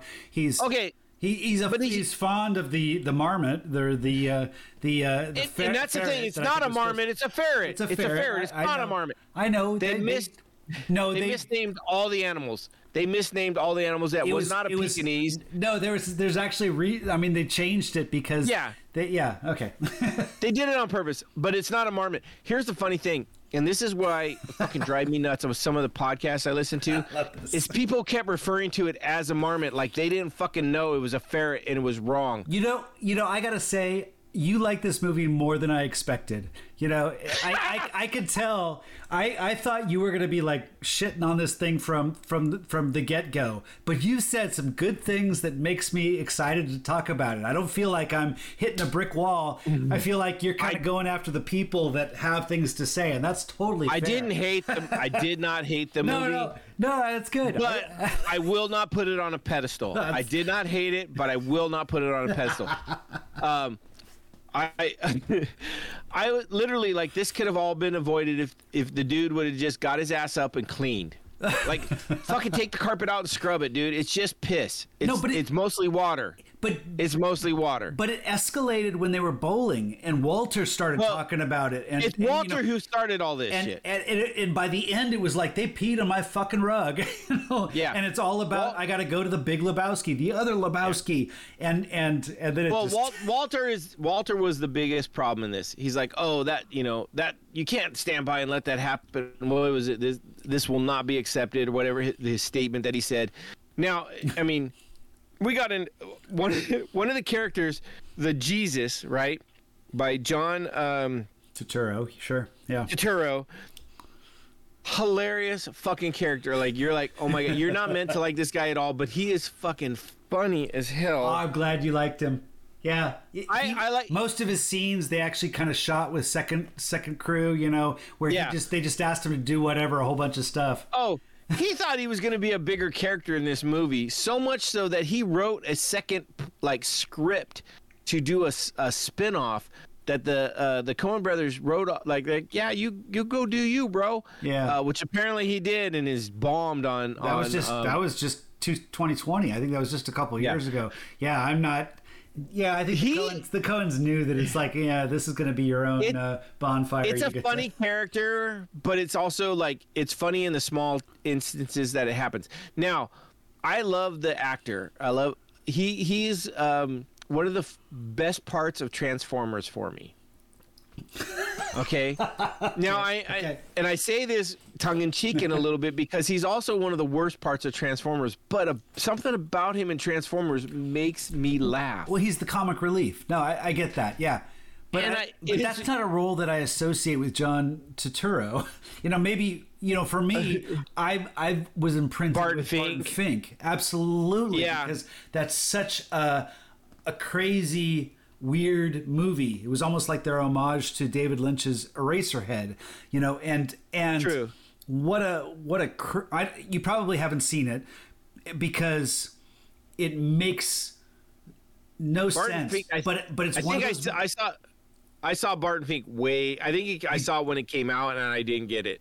I didn't yeah, get it at all. no, it's it's it's it's weird, and you know it it it it was before Seven came out, and it was the one that you know where you got what's in the box, and you know what's in the box. Yeah. you know you don't even have to open it like they did in Seven, and here it's just like Right. It's you know okay, um, Well, but he was also in the latest Batman. that's true. Yeah. And and immediately when it comes up though, I think Transformers. He is always going to be the guy from Transformers for me, and I don't know why, but so everything that happens with him, I, I just I always go back to that, and it's kind of funny. and that just that just elevates your comment about imprinting because it's so true with Oh, me, for sure. it's Barton sure. Fink you know that he that he, he- when I see him so yeah go ahead Yeah. So I I, I like the character. He la- He made me laugh. There was just he What- was so ridiculous, over the top. what do you think the fact the fact that they played him off as a as a, as a pedophile A or as pedophile? a, as a pederast or one you know one that exposed himself to but there's the there's the moment Oh, an eight-year-old, Donnie, an eight-year-old. It's that he walks up to the guy, you know, at the house, and the and you know, it's this it's this kind of this big guy that just opens the door and looks at him, and it, all they do is show his expression, looking up at the guy, going, "Oh shit!" And you know, he's got to tell him, he's got to explain to him that he exposed himself to a minor, and you know, but they cut right there. That's it. it I think it, it added so context that like, bizarre. what I know, but what the fuck sort of context is that? It just it's not something that you're it's used the context of this movie. Yeah. None of it makes sense. You know- I mean, none of none you know, of I it found makes out. really I found out that in the Big Sleep, uh, pornographers are a part of the big sleep. And I haven't seen the movie and I haven't read the book, so so I'm uh, I'm not quite sure. But I was I was surprised that oh my gosh, the Jackie Treehorn, you know, and, and you know his pornography was tied to the the Raymond Chandler book, you know, or the or the movie. That makes I, sense. I think it was probably the book because I think they toned down the movie. Um, well, I mean, yeah, I mean they they do a lot. They do a lot with these characters, give them backstory, but they also drop it at the right time Yeah. to make you go, "What the?" fuck? And they do it with all of them. Right. Just There's like, here's enough to make you think, "What the hell's going on?" and give me a little more. But no, no, we're gonna stop it right here. And I think that's that's exactly what it was with that character. well, but he's I think he was also- the only one they actually did a flashback, wasn't wasn't it? I don't think they did. I think so. Yeah, I, th- I think so. But they talked But I- about well, okay. Donnie being a pacifist, and you know. Okay, well, but, but let's talk about that. So this is an interesting part of that, and and someone talked about this, the whole uh, pedophile and how they didn't care for that, in, in in in a podcast, and they were like, why did that have to be even part of it? And I was like, well, personally, when I saw that, it is Walter talking about him, and then they do the flashback. So it's not necessarily what really happened. It is Walter's story of what happened per a flashback. Totally fair. you know what I mean? Sure, sure. And so, and that's to me is like, well, how do we know he's really a pedophile? Maybe it's just Walter making up some bullshit about him because he doesn't like him. We don't. We don't. I mean, yes, he he he has this uh, over the top personality and stuff like that, but that doesn't necessarily mean he is what he is. Walter could be saying some complete bullshit, and that's not even true. But the flashback we get is Walter's narration of what happened, and then then given a visual to it. it at the same time though does it really matter i mean they're just trying to make a point that someone is you know they they're this certain way because of you know something ridiculous in their past may have shaped them and, and Yeah. drawing kind of this counterbalance to what that could be and So- whether it's real or not it's it's interesting to kind of realize that where someone who someone is may be completely different than oh, what we I, what got- I got this. I got this 100%. This is Okay. this is what came to me. Walter is a bully. Walter puffs up and acts like a badass and acts like a fucking maniac and everybody cowers to him, right? yeah Except for Jesus. Jesus doesn't give a fuck what Walter says and he goes, "Fuck you. I'm to say my shit." Now, Walter has to make a story to make him feel like he's better than him right? So maybe it is Walter just making up some bullshit because Jesus stands up to him and says, "You pull out that fucking gun, I'm gonna take it from you and stick it up your ass." and go click And- that's right Yeah, and and so this is this is a this is a perfect example of of bullies in in real life that. They bully people most of the time that don't stand up to them. Well, when and, someone and Walter's a good example of cultural. What do they call it? Reappropriation, where where because he becomes he's like a. he he has become a Jewish person. He's honoring. Oh my God. And, and and so that's what Shabbos, that's what J- Jesus is calling him out on is the fact that he's Yeah. he's you know he, the whole reason why they had to reschedule their their their uh, final on on Is Saturday Shabbos. because of Shabbos, and here he is on Saturday because. The, the dude was able to convince him to come out and drive on Yeah. the Shabbos. And That's what I mean is- let's go bull, dude. You know? yeah. Walter was full of shit through this whole thing, and and and and if you look deep I can into get you it, a tow by three o'clock. he's that he's that guy that you know he he likes to be the big man he likes to be in charge and trust me i understand this because i i as as sad as it is to say i suffer from some of that myself where i i puff up a little bit to to be that intimidation guy and and sometimes when people call you you're like oh fuck let me let me uh deflate this a little bit because oh shit and i think that's what jesus did and so where we get that flashback i don't know if it's realistic or if it's just walter trying to portray him as a worse person than than and and it, it could be the Coen brothers just playing with religion and blasphemy. This idea that they're calling out a character as the Jesus, you know, in a in a oh my movie- god i didn't think about that And and and here they give him this this background of of you know, exposing himself. I mean, we don't know the context of the exposure or what that is, or even or even if it's real, like you like you suggest. But still, what blasphemy to create a character and and um, and and even the dude, you know, has got his you know got his uh, hands outstretched when he's trying to, you know, you never see him bowl, but but before he Right. before he's about to bowl, he's like stretching his hands out like he's like he's like he's spread out on the cross. You know, so there is Uh, a, there there is a basis for the fact that this has turned into a religion. So here, here's a funny thing that uh, so when he goes, the, there's that scene where he goes door to door and has to tell his story. Apparently, he has a fucking, and I didn't see it, and I didn't go back to look for it. I just read this recently. He has a big ass bulge in his pants that they did with a bag of rice, Jeez.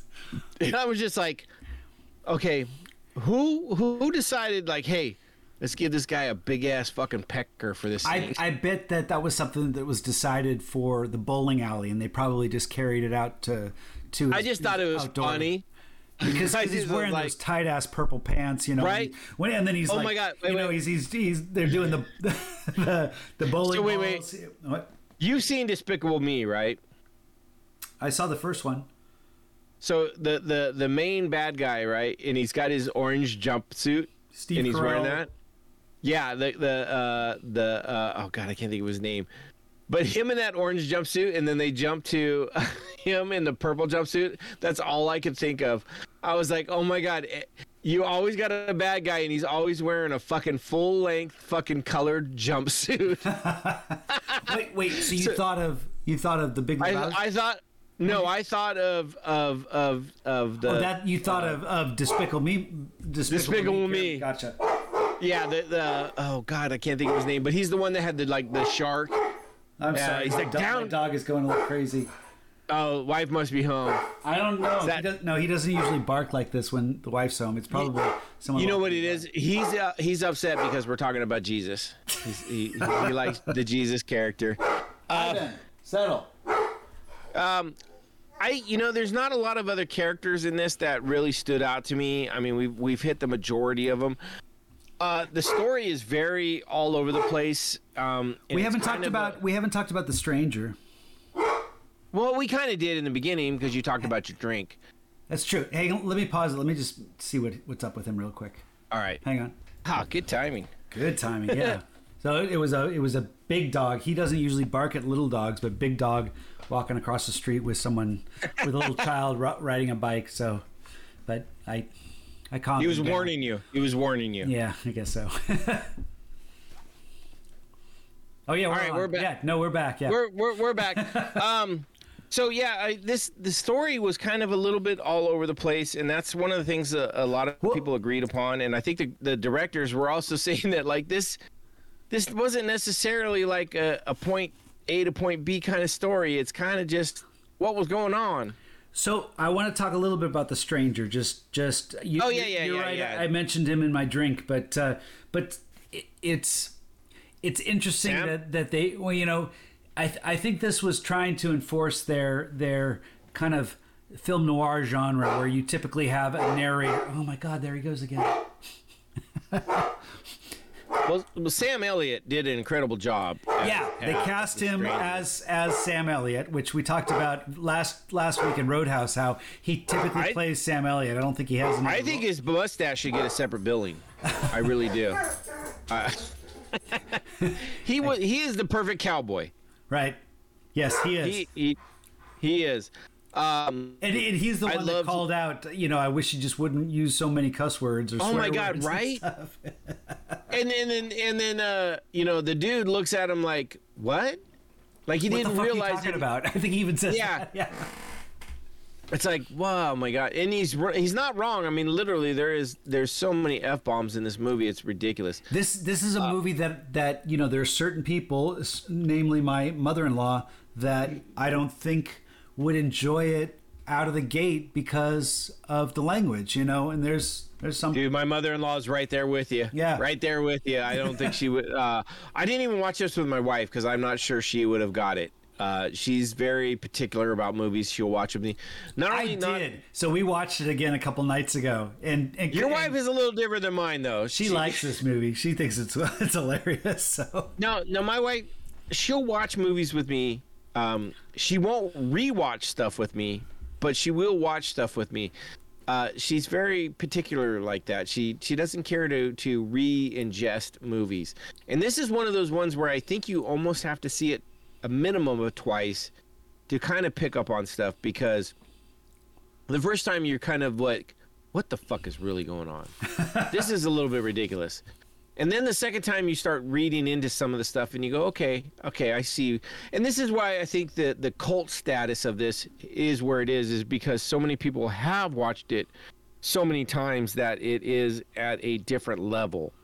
Um, that people start reading stuff into it. And this is where I have also have a problem with it is like and this is this is not only this movie, this is other movies where people read stuff into it from their own interpretation and and state it to gospel.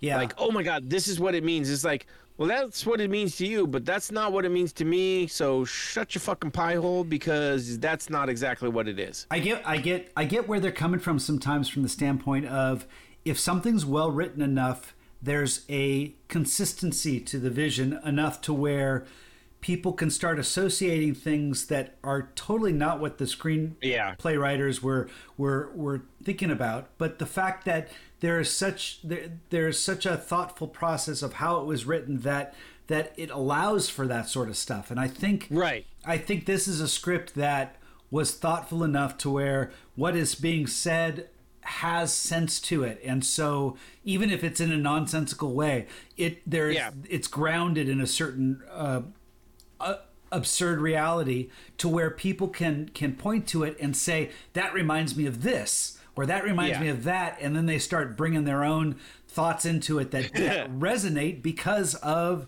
the fact that it's consistent within its own reality Well, but I mean, to me, it's it's more the like, uh, it's when you start stating your interpretation of it as the final interpretation of it, instead of like this is what I saw, and and this is what I saw a lot of people or heard a lot of people talking about. You know, taking their take as the final take, and everybody must take it as that. I, I, I was listening the one that I listened to about Camus, uh, Albert Camus, The Stranger. He was going on, and in the end, in the end, he was like, he's like, and this is what I think the movie is really about, and stuff like that. And then, and then there was a pause, and he finally says, or at least what I think. You know, I could be wrong. You know? Exactly. And, and and I think Oh my God, that's it. and sometimes I think that's that's almost assumed unless someone's just that full of themselves and and it, I think we're, we're we're fair to be annoyed at people that are so full of themselves that they think what Well- what their interpretation is reality you, you know to that extreme That's our times. is That that's the times we're in right now. That's the times we're in right now, where you see. Uh, I mean, I I blame um, a lot of uh, social media for that, where a lot of people, and it and this has to do with because it's there. There is no conversations. It's you put out your product and people view it with without a conversation. So this is. Oh shit! You know what I mean? I, went on no back Reddit. and forth. I, I did a search. I did a search uh, about, uh, you know, trying to find people that didn't like this movie because I was interested in their in their perspective. Right? Yeah, exactly. Because I think I was I, I wanted to kind of figure out a way of talking about it that didn't you know that wasn't Yeah. wasn't in a way going to be like you know this this this trolling of, of you and me where we just kind of got in each other cases. And i found a reddit uh, uh, conversation and that was exactly it. It was someone that posted on reddit that said you know i didn't like this movie. What the what the fuck? And you know what is it all about? And i was i was reading it and it was just all this kind of back and forth trolling which was so obnoxious Yeah. and it was like this is this is toxic just reading this Yeah. stuff it's like there there that that's there- social media for sure. Yeah. that's social media for sure. Yeah, and- Where if you have a conversation like we're doing right now, it's not a trolling. It's like this is what I think, and you have a chance to respond to what you feel to not only what I think but your point of view, and I get a chance to think about that and go, okay, this is my response to that. Where when you when you just type up your response, or you type up, or you you put out your initial feelings, you're not looking at or taking any account into it. It just becomes a pissing contest, and that's what social media has become with a lot of these things. And I, I, I, I, know I say I don't care for this movie, um, which isn't 100% true, because I do think it is worth watching. Well, I mean, it's kind of like we go back to Roadhouse last week. I, I didn't, I didn't care for that movie, but I, I, I, I tried to find angles that were that made it valuable in a sense that because you know I didn't want you Yeah. to hate me because you, you, you I, w- I would never hate you uh, for not liking Ro- uh, Roadhouse. You, you Um, did say that, uh, you know, you didn't, you, you would not like people that didn't care for this movie. I would, I would, I would, I would consider them like less intelligent, or you know, uh, but no, I mean, I think my dog that was- is that calling, was- calling us both out on our on our on our trolling. So- man, he's going crazy. But here's here's the thing: is is I talked about this earlier. I think it it really goes back to that imprinting, and that is something that's I- new into my mind, and, and uh, I think that I think that's great, and it. I, I'm kind of jealous that you're the one that brought that up because that would have been that would have been a good angle for me to start on just to to kind of but I, I think it's better that you brought it up because you didn't you didn't care for this and it it validates that from a from a understandable point of view you know Well, it, it made me it made me really understand a lot of the podcasts I listened to that were people that were in their early twenties when they first watched this, or like in in Yeah. grad school or Yeah. in, in college, just starting to smoke pot, really getting into that, and kind of really diving into that. Oh my God, this is this this guy is the Messiah, and I was like, no, But it- it's no, also it also validates the mentality of get off my fucking lawn, you know, you kid, get out of here. Because I mean, you've gotten to a stage in your life that you know you're not gonna you're not gonna be swayed by this youth culture that has you know the you know their newest newest thing that they're they're sharing. Yeah. it's like get off get the fuck off my lawn. I don't care. right, right, right. Yeah, it's it's the TikTok nation where it's like, uh, quit fuck. I'm not gonna lie. I was walking back from the store today, and there's a girl filming. Uh, Oh. I could tell. I could tell she was filming herself, and she stops when I'm close to her and starts walking. Hang on. All right, I'm sorry. I, I had to close the drapes. The drapes were open, and he was witnessing, Oh, you know, this dog yeah. go back and forth and back and forth, and he was just going nuts. But Yeah, uh, you, you, you, can't control Ivan. You can, you can you can put a leash on him, but you can't control him. but I closed the drapes. Now he's. Now I think. I think we're gonna be okay. So. Yeah. Uh, I was saying that uh, I was walking home from uh, the store today during my break, and uh, there was a I, I I witnessed a girl doing some TikTok videos. I'm sure, and as I got closer, she stopped and she walked by me, and I could hear her say, "I just I just can't get these filmed and stuff like that." And and we smiled at each other and went on, and and it was just like, in my mind, I was going, "What in the." Fuck, like literally. And then later, when I drove home, about an hour and a half later, she was back at the same spot trying to film uh, her little TikTok video, and I was just like, uh, okay, I don't get it. I, I, but it is different generations. Um, you know, we talk about that impression for for movies. Roadhouse impressed, you know, impressed its. Yeah, but keep in mind, here we are every Wednesday doing our podcast. It's, a big, it's a big deal, and I and I, I'm not trying to compare it, but but actually, I am trying to compare it. I mean, it's Okay. we're we we get some release out of this, you know. Oh, It's- for it's- sure, it's, for it's sure. cathartic. It's it's it's it's not that we're out for the for the uh, likes and subscribes. Uh, God bless Bo for always promoting us, but but uh, but I, um, but but we're in it for for this ability to express ourselves. And Yes. and that might be what these people are on TikTok doing Oh, it in just kind of a different in a different world, you know. It is. It is hundred percent. And yeah, I'm not. I'm not. I'm not. I downplaying really appreciate that we get to do this together. You know, For and, sure. and you're right. We are kind of the Walter. I I don't want to call myself the dude, I, but but I mean we, we are kind of the the the, the Oh. we, we have opposites, but but it, it works. You know, we we, we it, it's interesting to to communicate with you because because it, it gives me the opportunity to try to express myself and convince you or, or just just enunciate what I'm trying to, to share and I think you do the same so I, I agree. We we are def uh, we definitely get this. Well, I mean, we used to do this with our uh, our just our talking back and forth, like when we had we called them Friday nights, right? We, Right. We, and it, it literally would would be us drinking to a, a point of uh, just talking about everything, and uh, and we would get going on stuff, and and people. I, I remember back in the day. I mean, this was in the the early aughts probably someone someone mentioned like you you guys should be doing a podcast 10 years before we ever thought about it for sure and it was like you know but that, that's Well, when we hung thought out that. That's probably when the seed was planted and started to grow in your brain. it was it was it was and uh you know you you talked about walter and the dude no i think we're more like uh I, I see us more as the old guys in the Muppets, uh, uh, Walter and Staldorf, I think, you know, Right. up in the balcony Right. talking shit That's right. of what we're watching.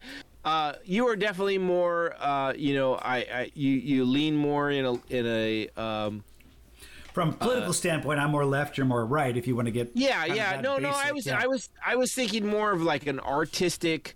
You know, I, I was I was taking it out of politics. I was going. You you look at movies more artistic and shows more artistic in acting and story. Where I look more popcorny action. Um, Yeah, but it's important to know that that doesn't negate our point of view. I think it's it's Right. It's, it's and I Well, think we both respect each other's point of view, Yeah. regardless of you know whether or not you know I went Well, that's to why I said school you- and you didn't. You know?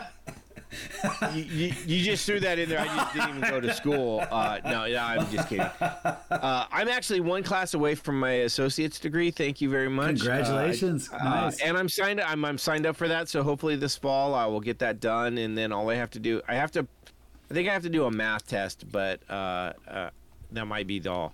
So.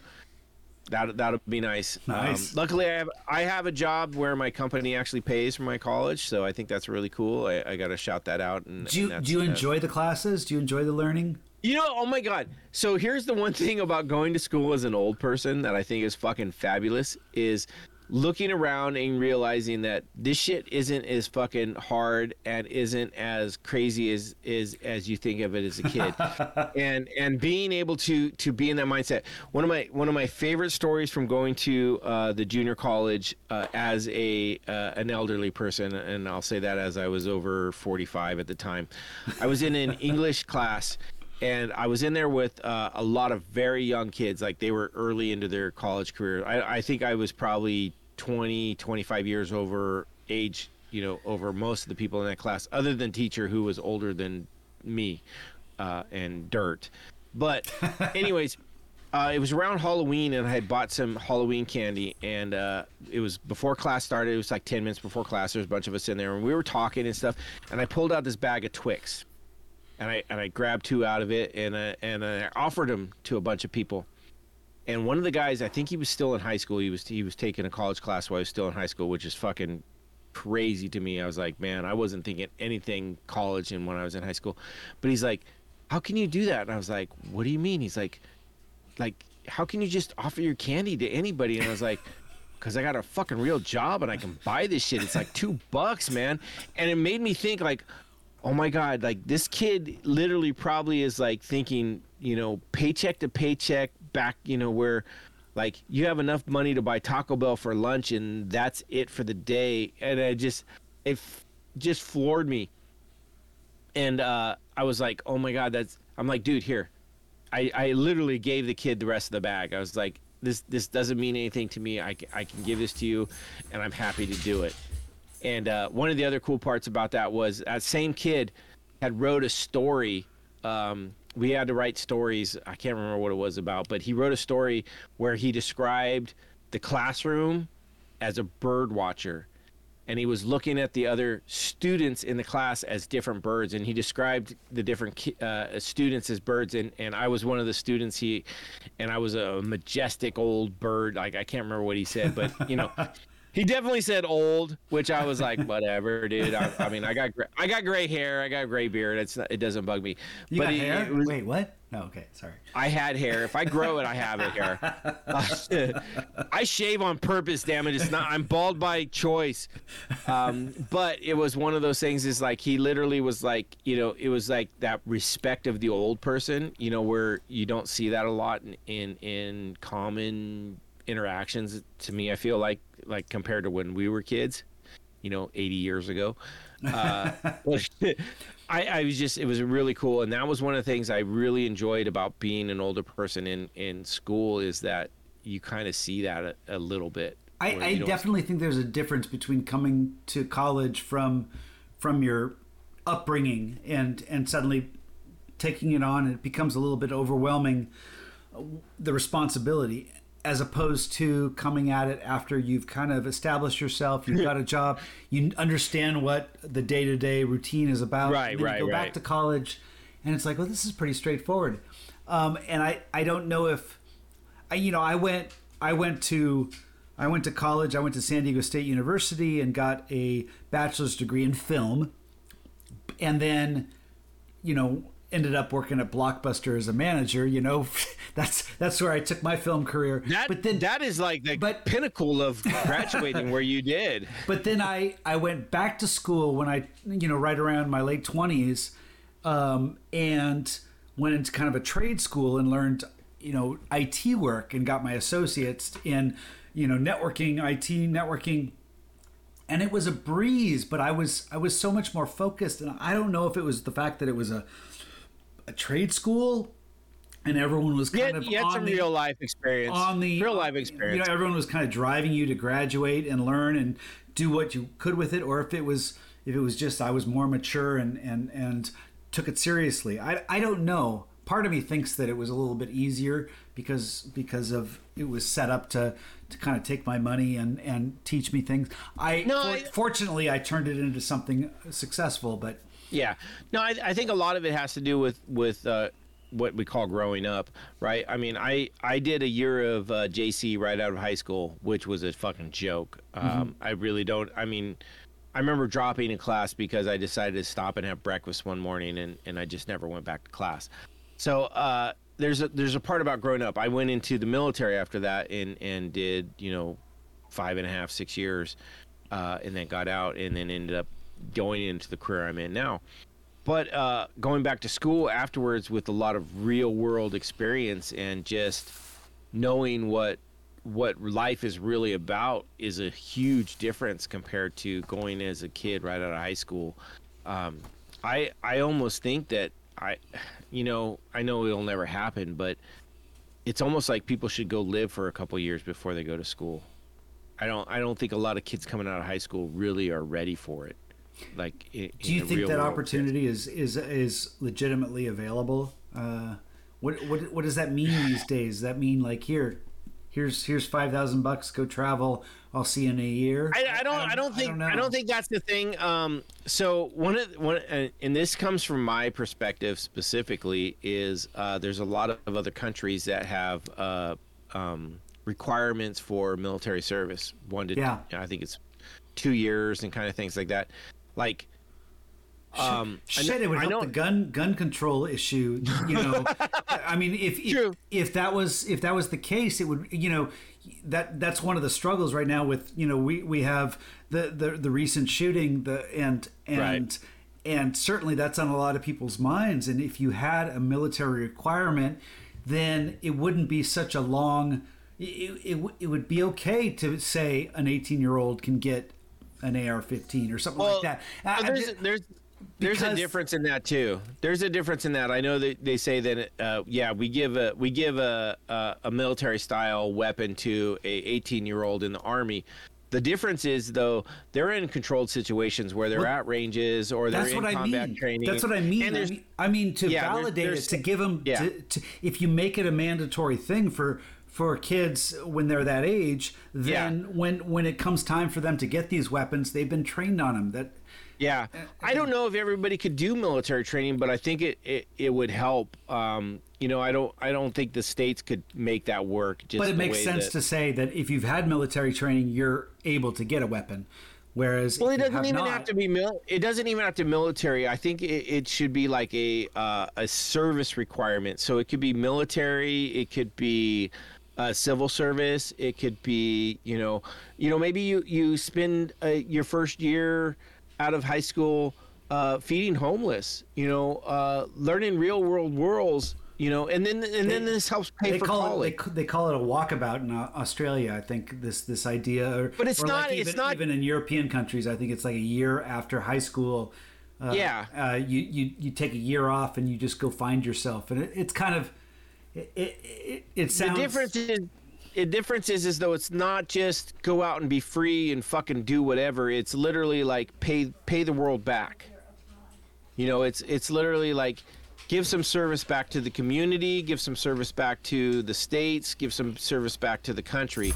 Now it doesn't have to be military service. That could be one of them it could be civil service. It could be humanitarian service. It could be you know uh, building houses for homeless. It's whatever it is. I think i think um, what it is is it takes the selfishness out of the current current livelihood of people and and where they look at go okay i'm not here just to serve myself. I'm here to also serve my community. And uh, it it would help. And yes uh, i agree on the gun the gun point. You know we there's there's a lot of stuff going on right now about the the gun laws and and how do we control this and it'll you know, fade. uh, People forget about it. no, no. Well, here's the thing: is is is what we need to talk about. It, they need to have conversations where we have the left that are like, "Oh, fucking ban all guns, take them away from everybody," and you got the right go, "No, Second Amendment." No, what we need to do is have a conversation and get get realistic, uh, real smart gun laws where it's like, you know, maybe maybe it is. You know, like I know California has a 21 year old. Uh, you know, you you can't buy guns until you're 21, regardless. Now maybe maybe that's the key. You know, it, maybe it's I- it's yeah. This is this it- is a, this is a fact. This is a situation where I don't think the the left is is to blame. I don't think I don't. The people on the left are saying ban all guns. I, have never heard that from. Oh, I you I heard it from our fucking president right now. ban all guns. Yeah. Okay. He, Well, he is definitely on that. He is definitely on that. I, I and do. that's- I think I think sensible gun law is typical is is Right. more predictable. That's well. That's where we got to get. And- that's and- where we got to get. And maybe that's what the right is afraid of. But let's go back to the Big Lebowski, and I'm curious. I'm curious what Good you think. What do you think Donnie's backstory is? Because he's got, you know, he's a pacifist. Do you think he is just someone who hasn't lived much, and so he's just afraid of life? And No, no, Do you think okay, he's here- got, yeah. Here, here's what I got from Donnie. Donnie was a smart kid in high school, but he was small. So he latched on to the local bully as his his um his his latch on. You know, I always think of the the the Warner Brothers cartoon where you got Spike, right? The big bulldog who's walking down the street and he's got his little chihuahua that's bouncing around and what are we gonna do today, Spike? What are we gonna do today? And he's like, Shut up and he smacks him and he goes flying into the fence and the guy shakes it off and he comes back. That's Donnie. Donnie, he he takes the beating because he wants to hang out with the big dog, and that was, uh, you know, that was, uh, uh, why am I blanking his name now? Steve Buscemi, Donnie, what? Uh, well, no, Donnie was Buscemi, but no, no, um, Walter. uh, Walter. So that Walter is the the bulldog in this, and so he wants to still be part of that. And Walter still shows some affection for him, and it's one of those is like, I w- it, it's kind of how you treat your little brother. I will pick on my little brother all day, and I will smack him around, and I'll treat him like shit. But nobody else in the world will be allowed to treat him like shit because if they do i will jump down their throat and tuck and tear out their heart. And that was what walter was to to donnie is he treats him like shit up and down. But if anybody else does anything or like you said when he dropped with his heart attack he was the first to pick him up and and treat him like oh my god he's gold and i need to save him. And it's it's one of those it, it's one of those shitty things that we have in this world where it's like why can't you just treat that person with the love that you really feel about them? You have to hide it behind this this machismo of of picking on him.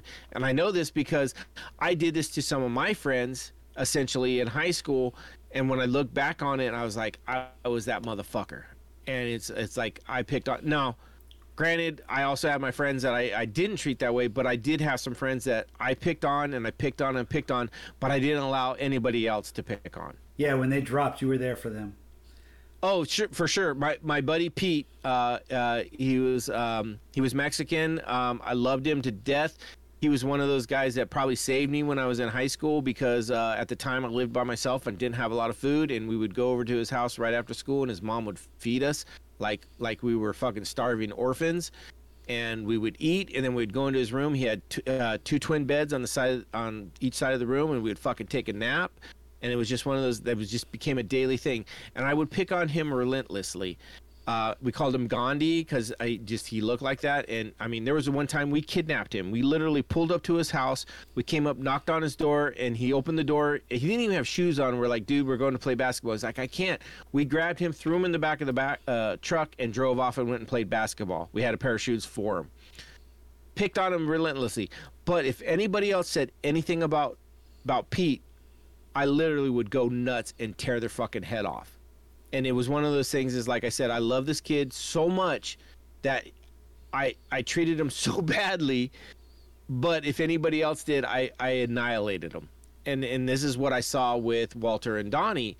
And so maybe that's why I, I resonated with Donnie so much in the fact that I was like, okay, I understand where this kid this kid is coming from. Donnie as an adult is a kid to me is like I get it. He's he's hanging out with Walter because Walter is that guy that even though he treats him so badly, he has his back 100%. And so uh, I don't know if that's what it was, but that's where I saw I saw that relationship. Well, I gotta say, hearing you talk and referring to Looney Tunes and Spike, and, and I got I got goosebumps thinking about that, and I totally agree. That's the kind of person you are, and I love how you're reading into that, even with this movie, because I think I think there are parts of Walter that you understand as, even though he's he is he is someone that that is so annoying and so hateable, but but the fact that you you want to protect Donnie, I mean that that's a big deal, and that's who you are. And I think that's a perfect way of kind of wrapping up this podcast at over two hours. I, I agree. So, um, I mean, there's there's a lot of religious stuff we could go into with this this movie. I I I think it's got so much rewatchability. I'm, I, I'm curious. I, I will I will rewatch this again just to see. I kind of want to I kind of want to drag my wife into watching this just to see what she thinks and and and just because she always has different takes than I always expect because she comes at it from a different angle. Um, and just to see what I pick up again because I, I I did watch this and it was it wasn't a sit down watch 100% right away. It was kind of like 20 minutes here, 20 minutes there, 20 minutes uh, on both watches. So it is what it was. I will watch rewatch this again because I've heard that's what it takes because it is so convoluted in its story and meaning. Yeah.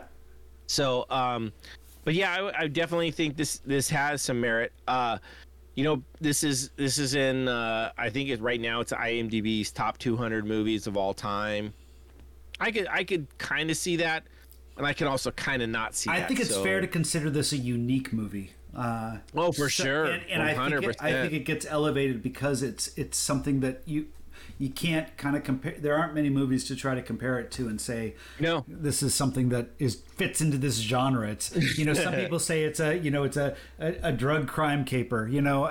And, and I don't think Yeah. fair. And, I, and that's what I was afraid you were to come at it from the Seth Rogen uh, idea of, you know, the Pineapple Express, you know, drug. no this is so much better than that Okay, I, I think it's great. I think it's great. yeah no no this this kicks the shit out of anything seth rogen's ever done and I, I Uh, was I was happy to hear that you're not you know shitting on Joaquin no, Phoenix no. either.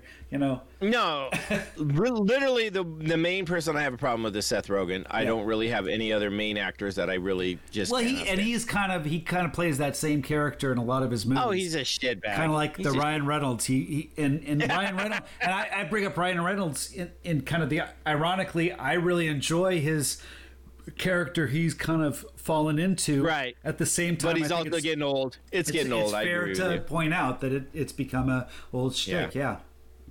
Awesome. Well, I agree with you. This is a good time to wrap it up. We we've tackled everything we can talk about. I mean, we'll always can talk more, but uh, we can always keep drinking tac- too. Yeah.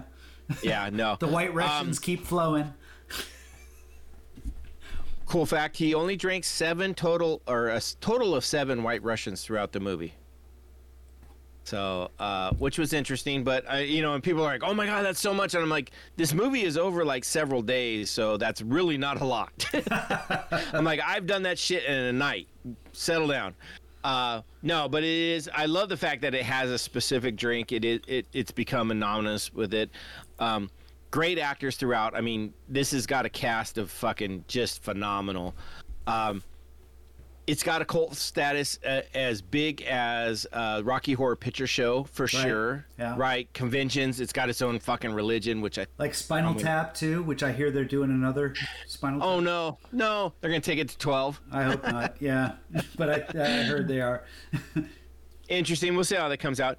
Uh, but yeah, it, it is very good. I'm glad we watched it. I'm glad I finally got to see this. I and, am too. Uh, I am too. Thank and you. we podcast it. Join us again next week when we are back with MCU and we're tackling season three of Daredevil, now on Disney Plus, uh, originally off of Netflix.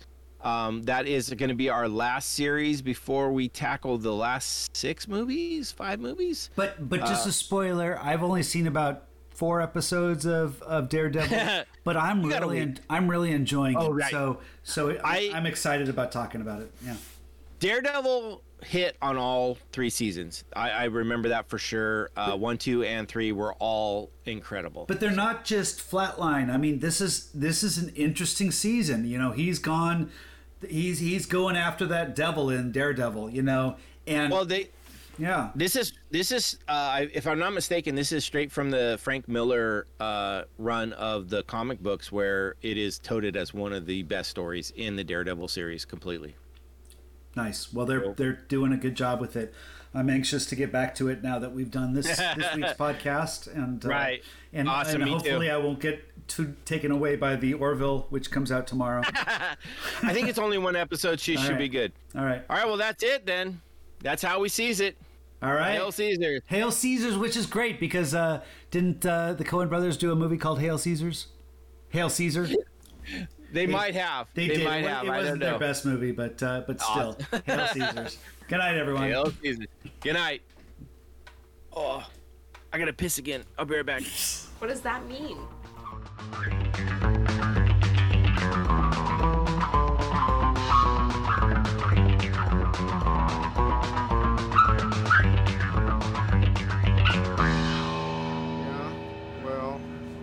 Just like uh, your opinion, man.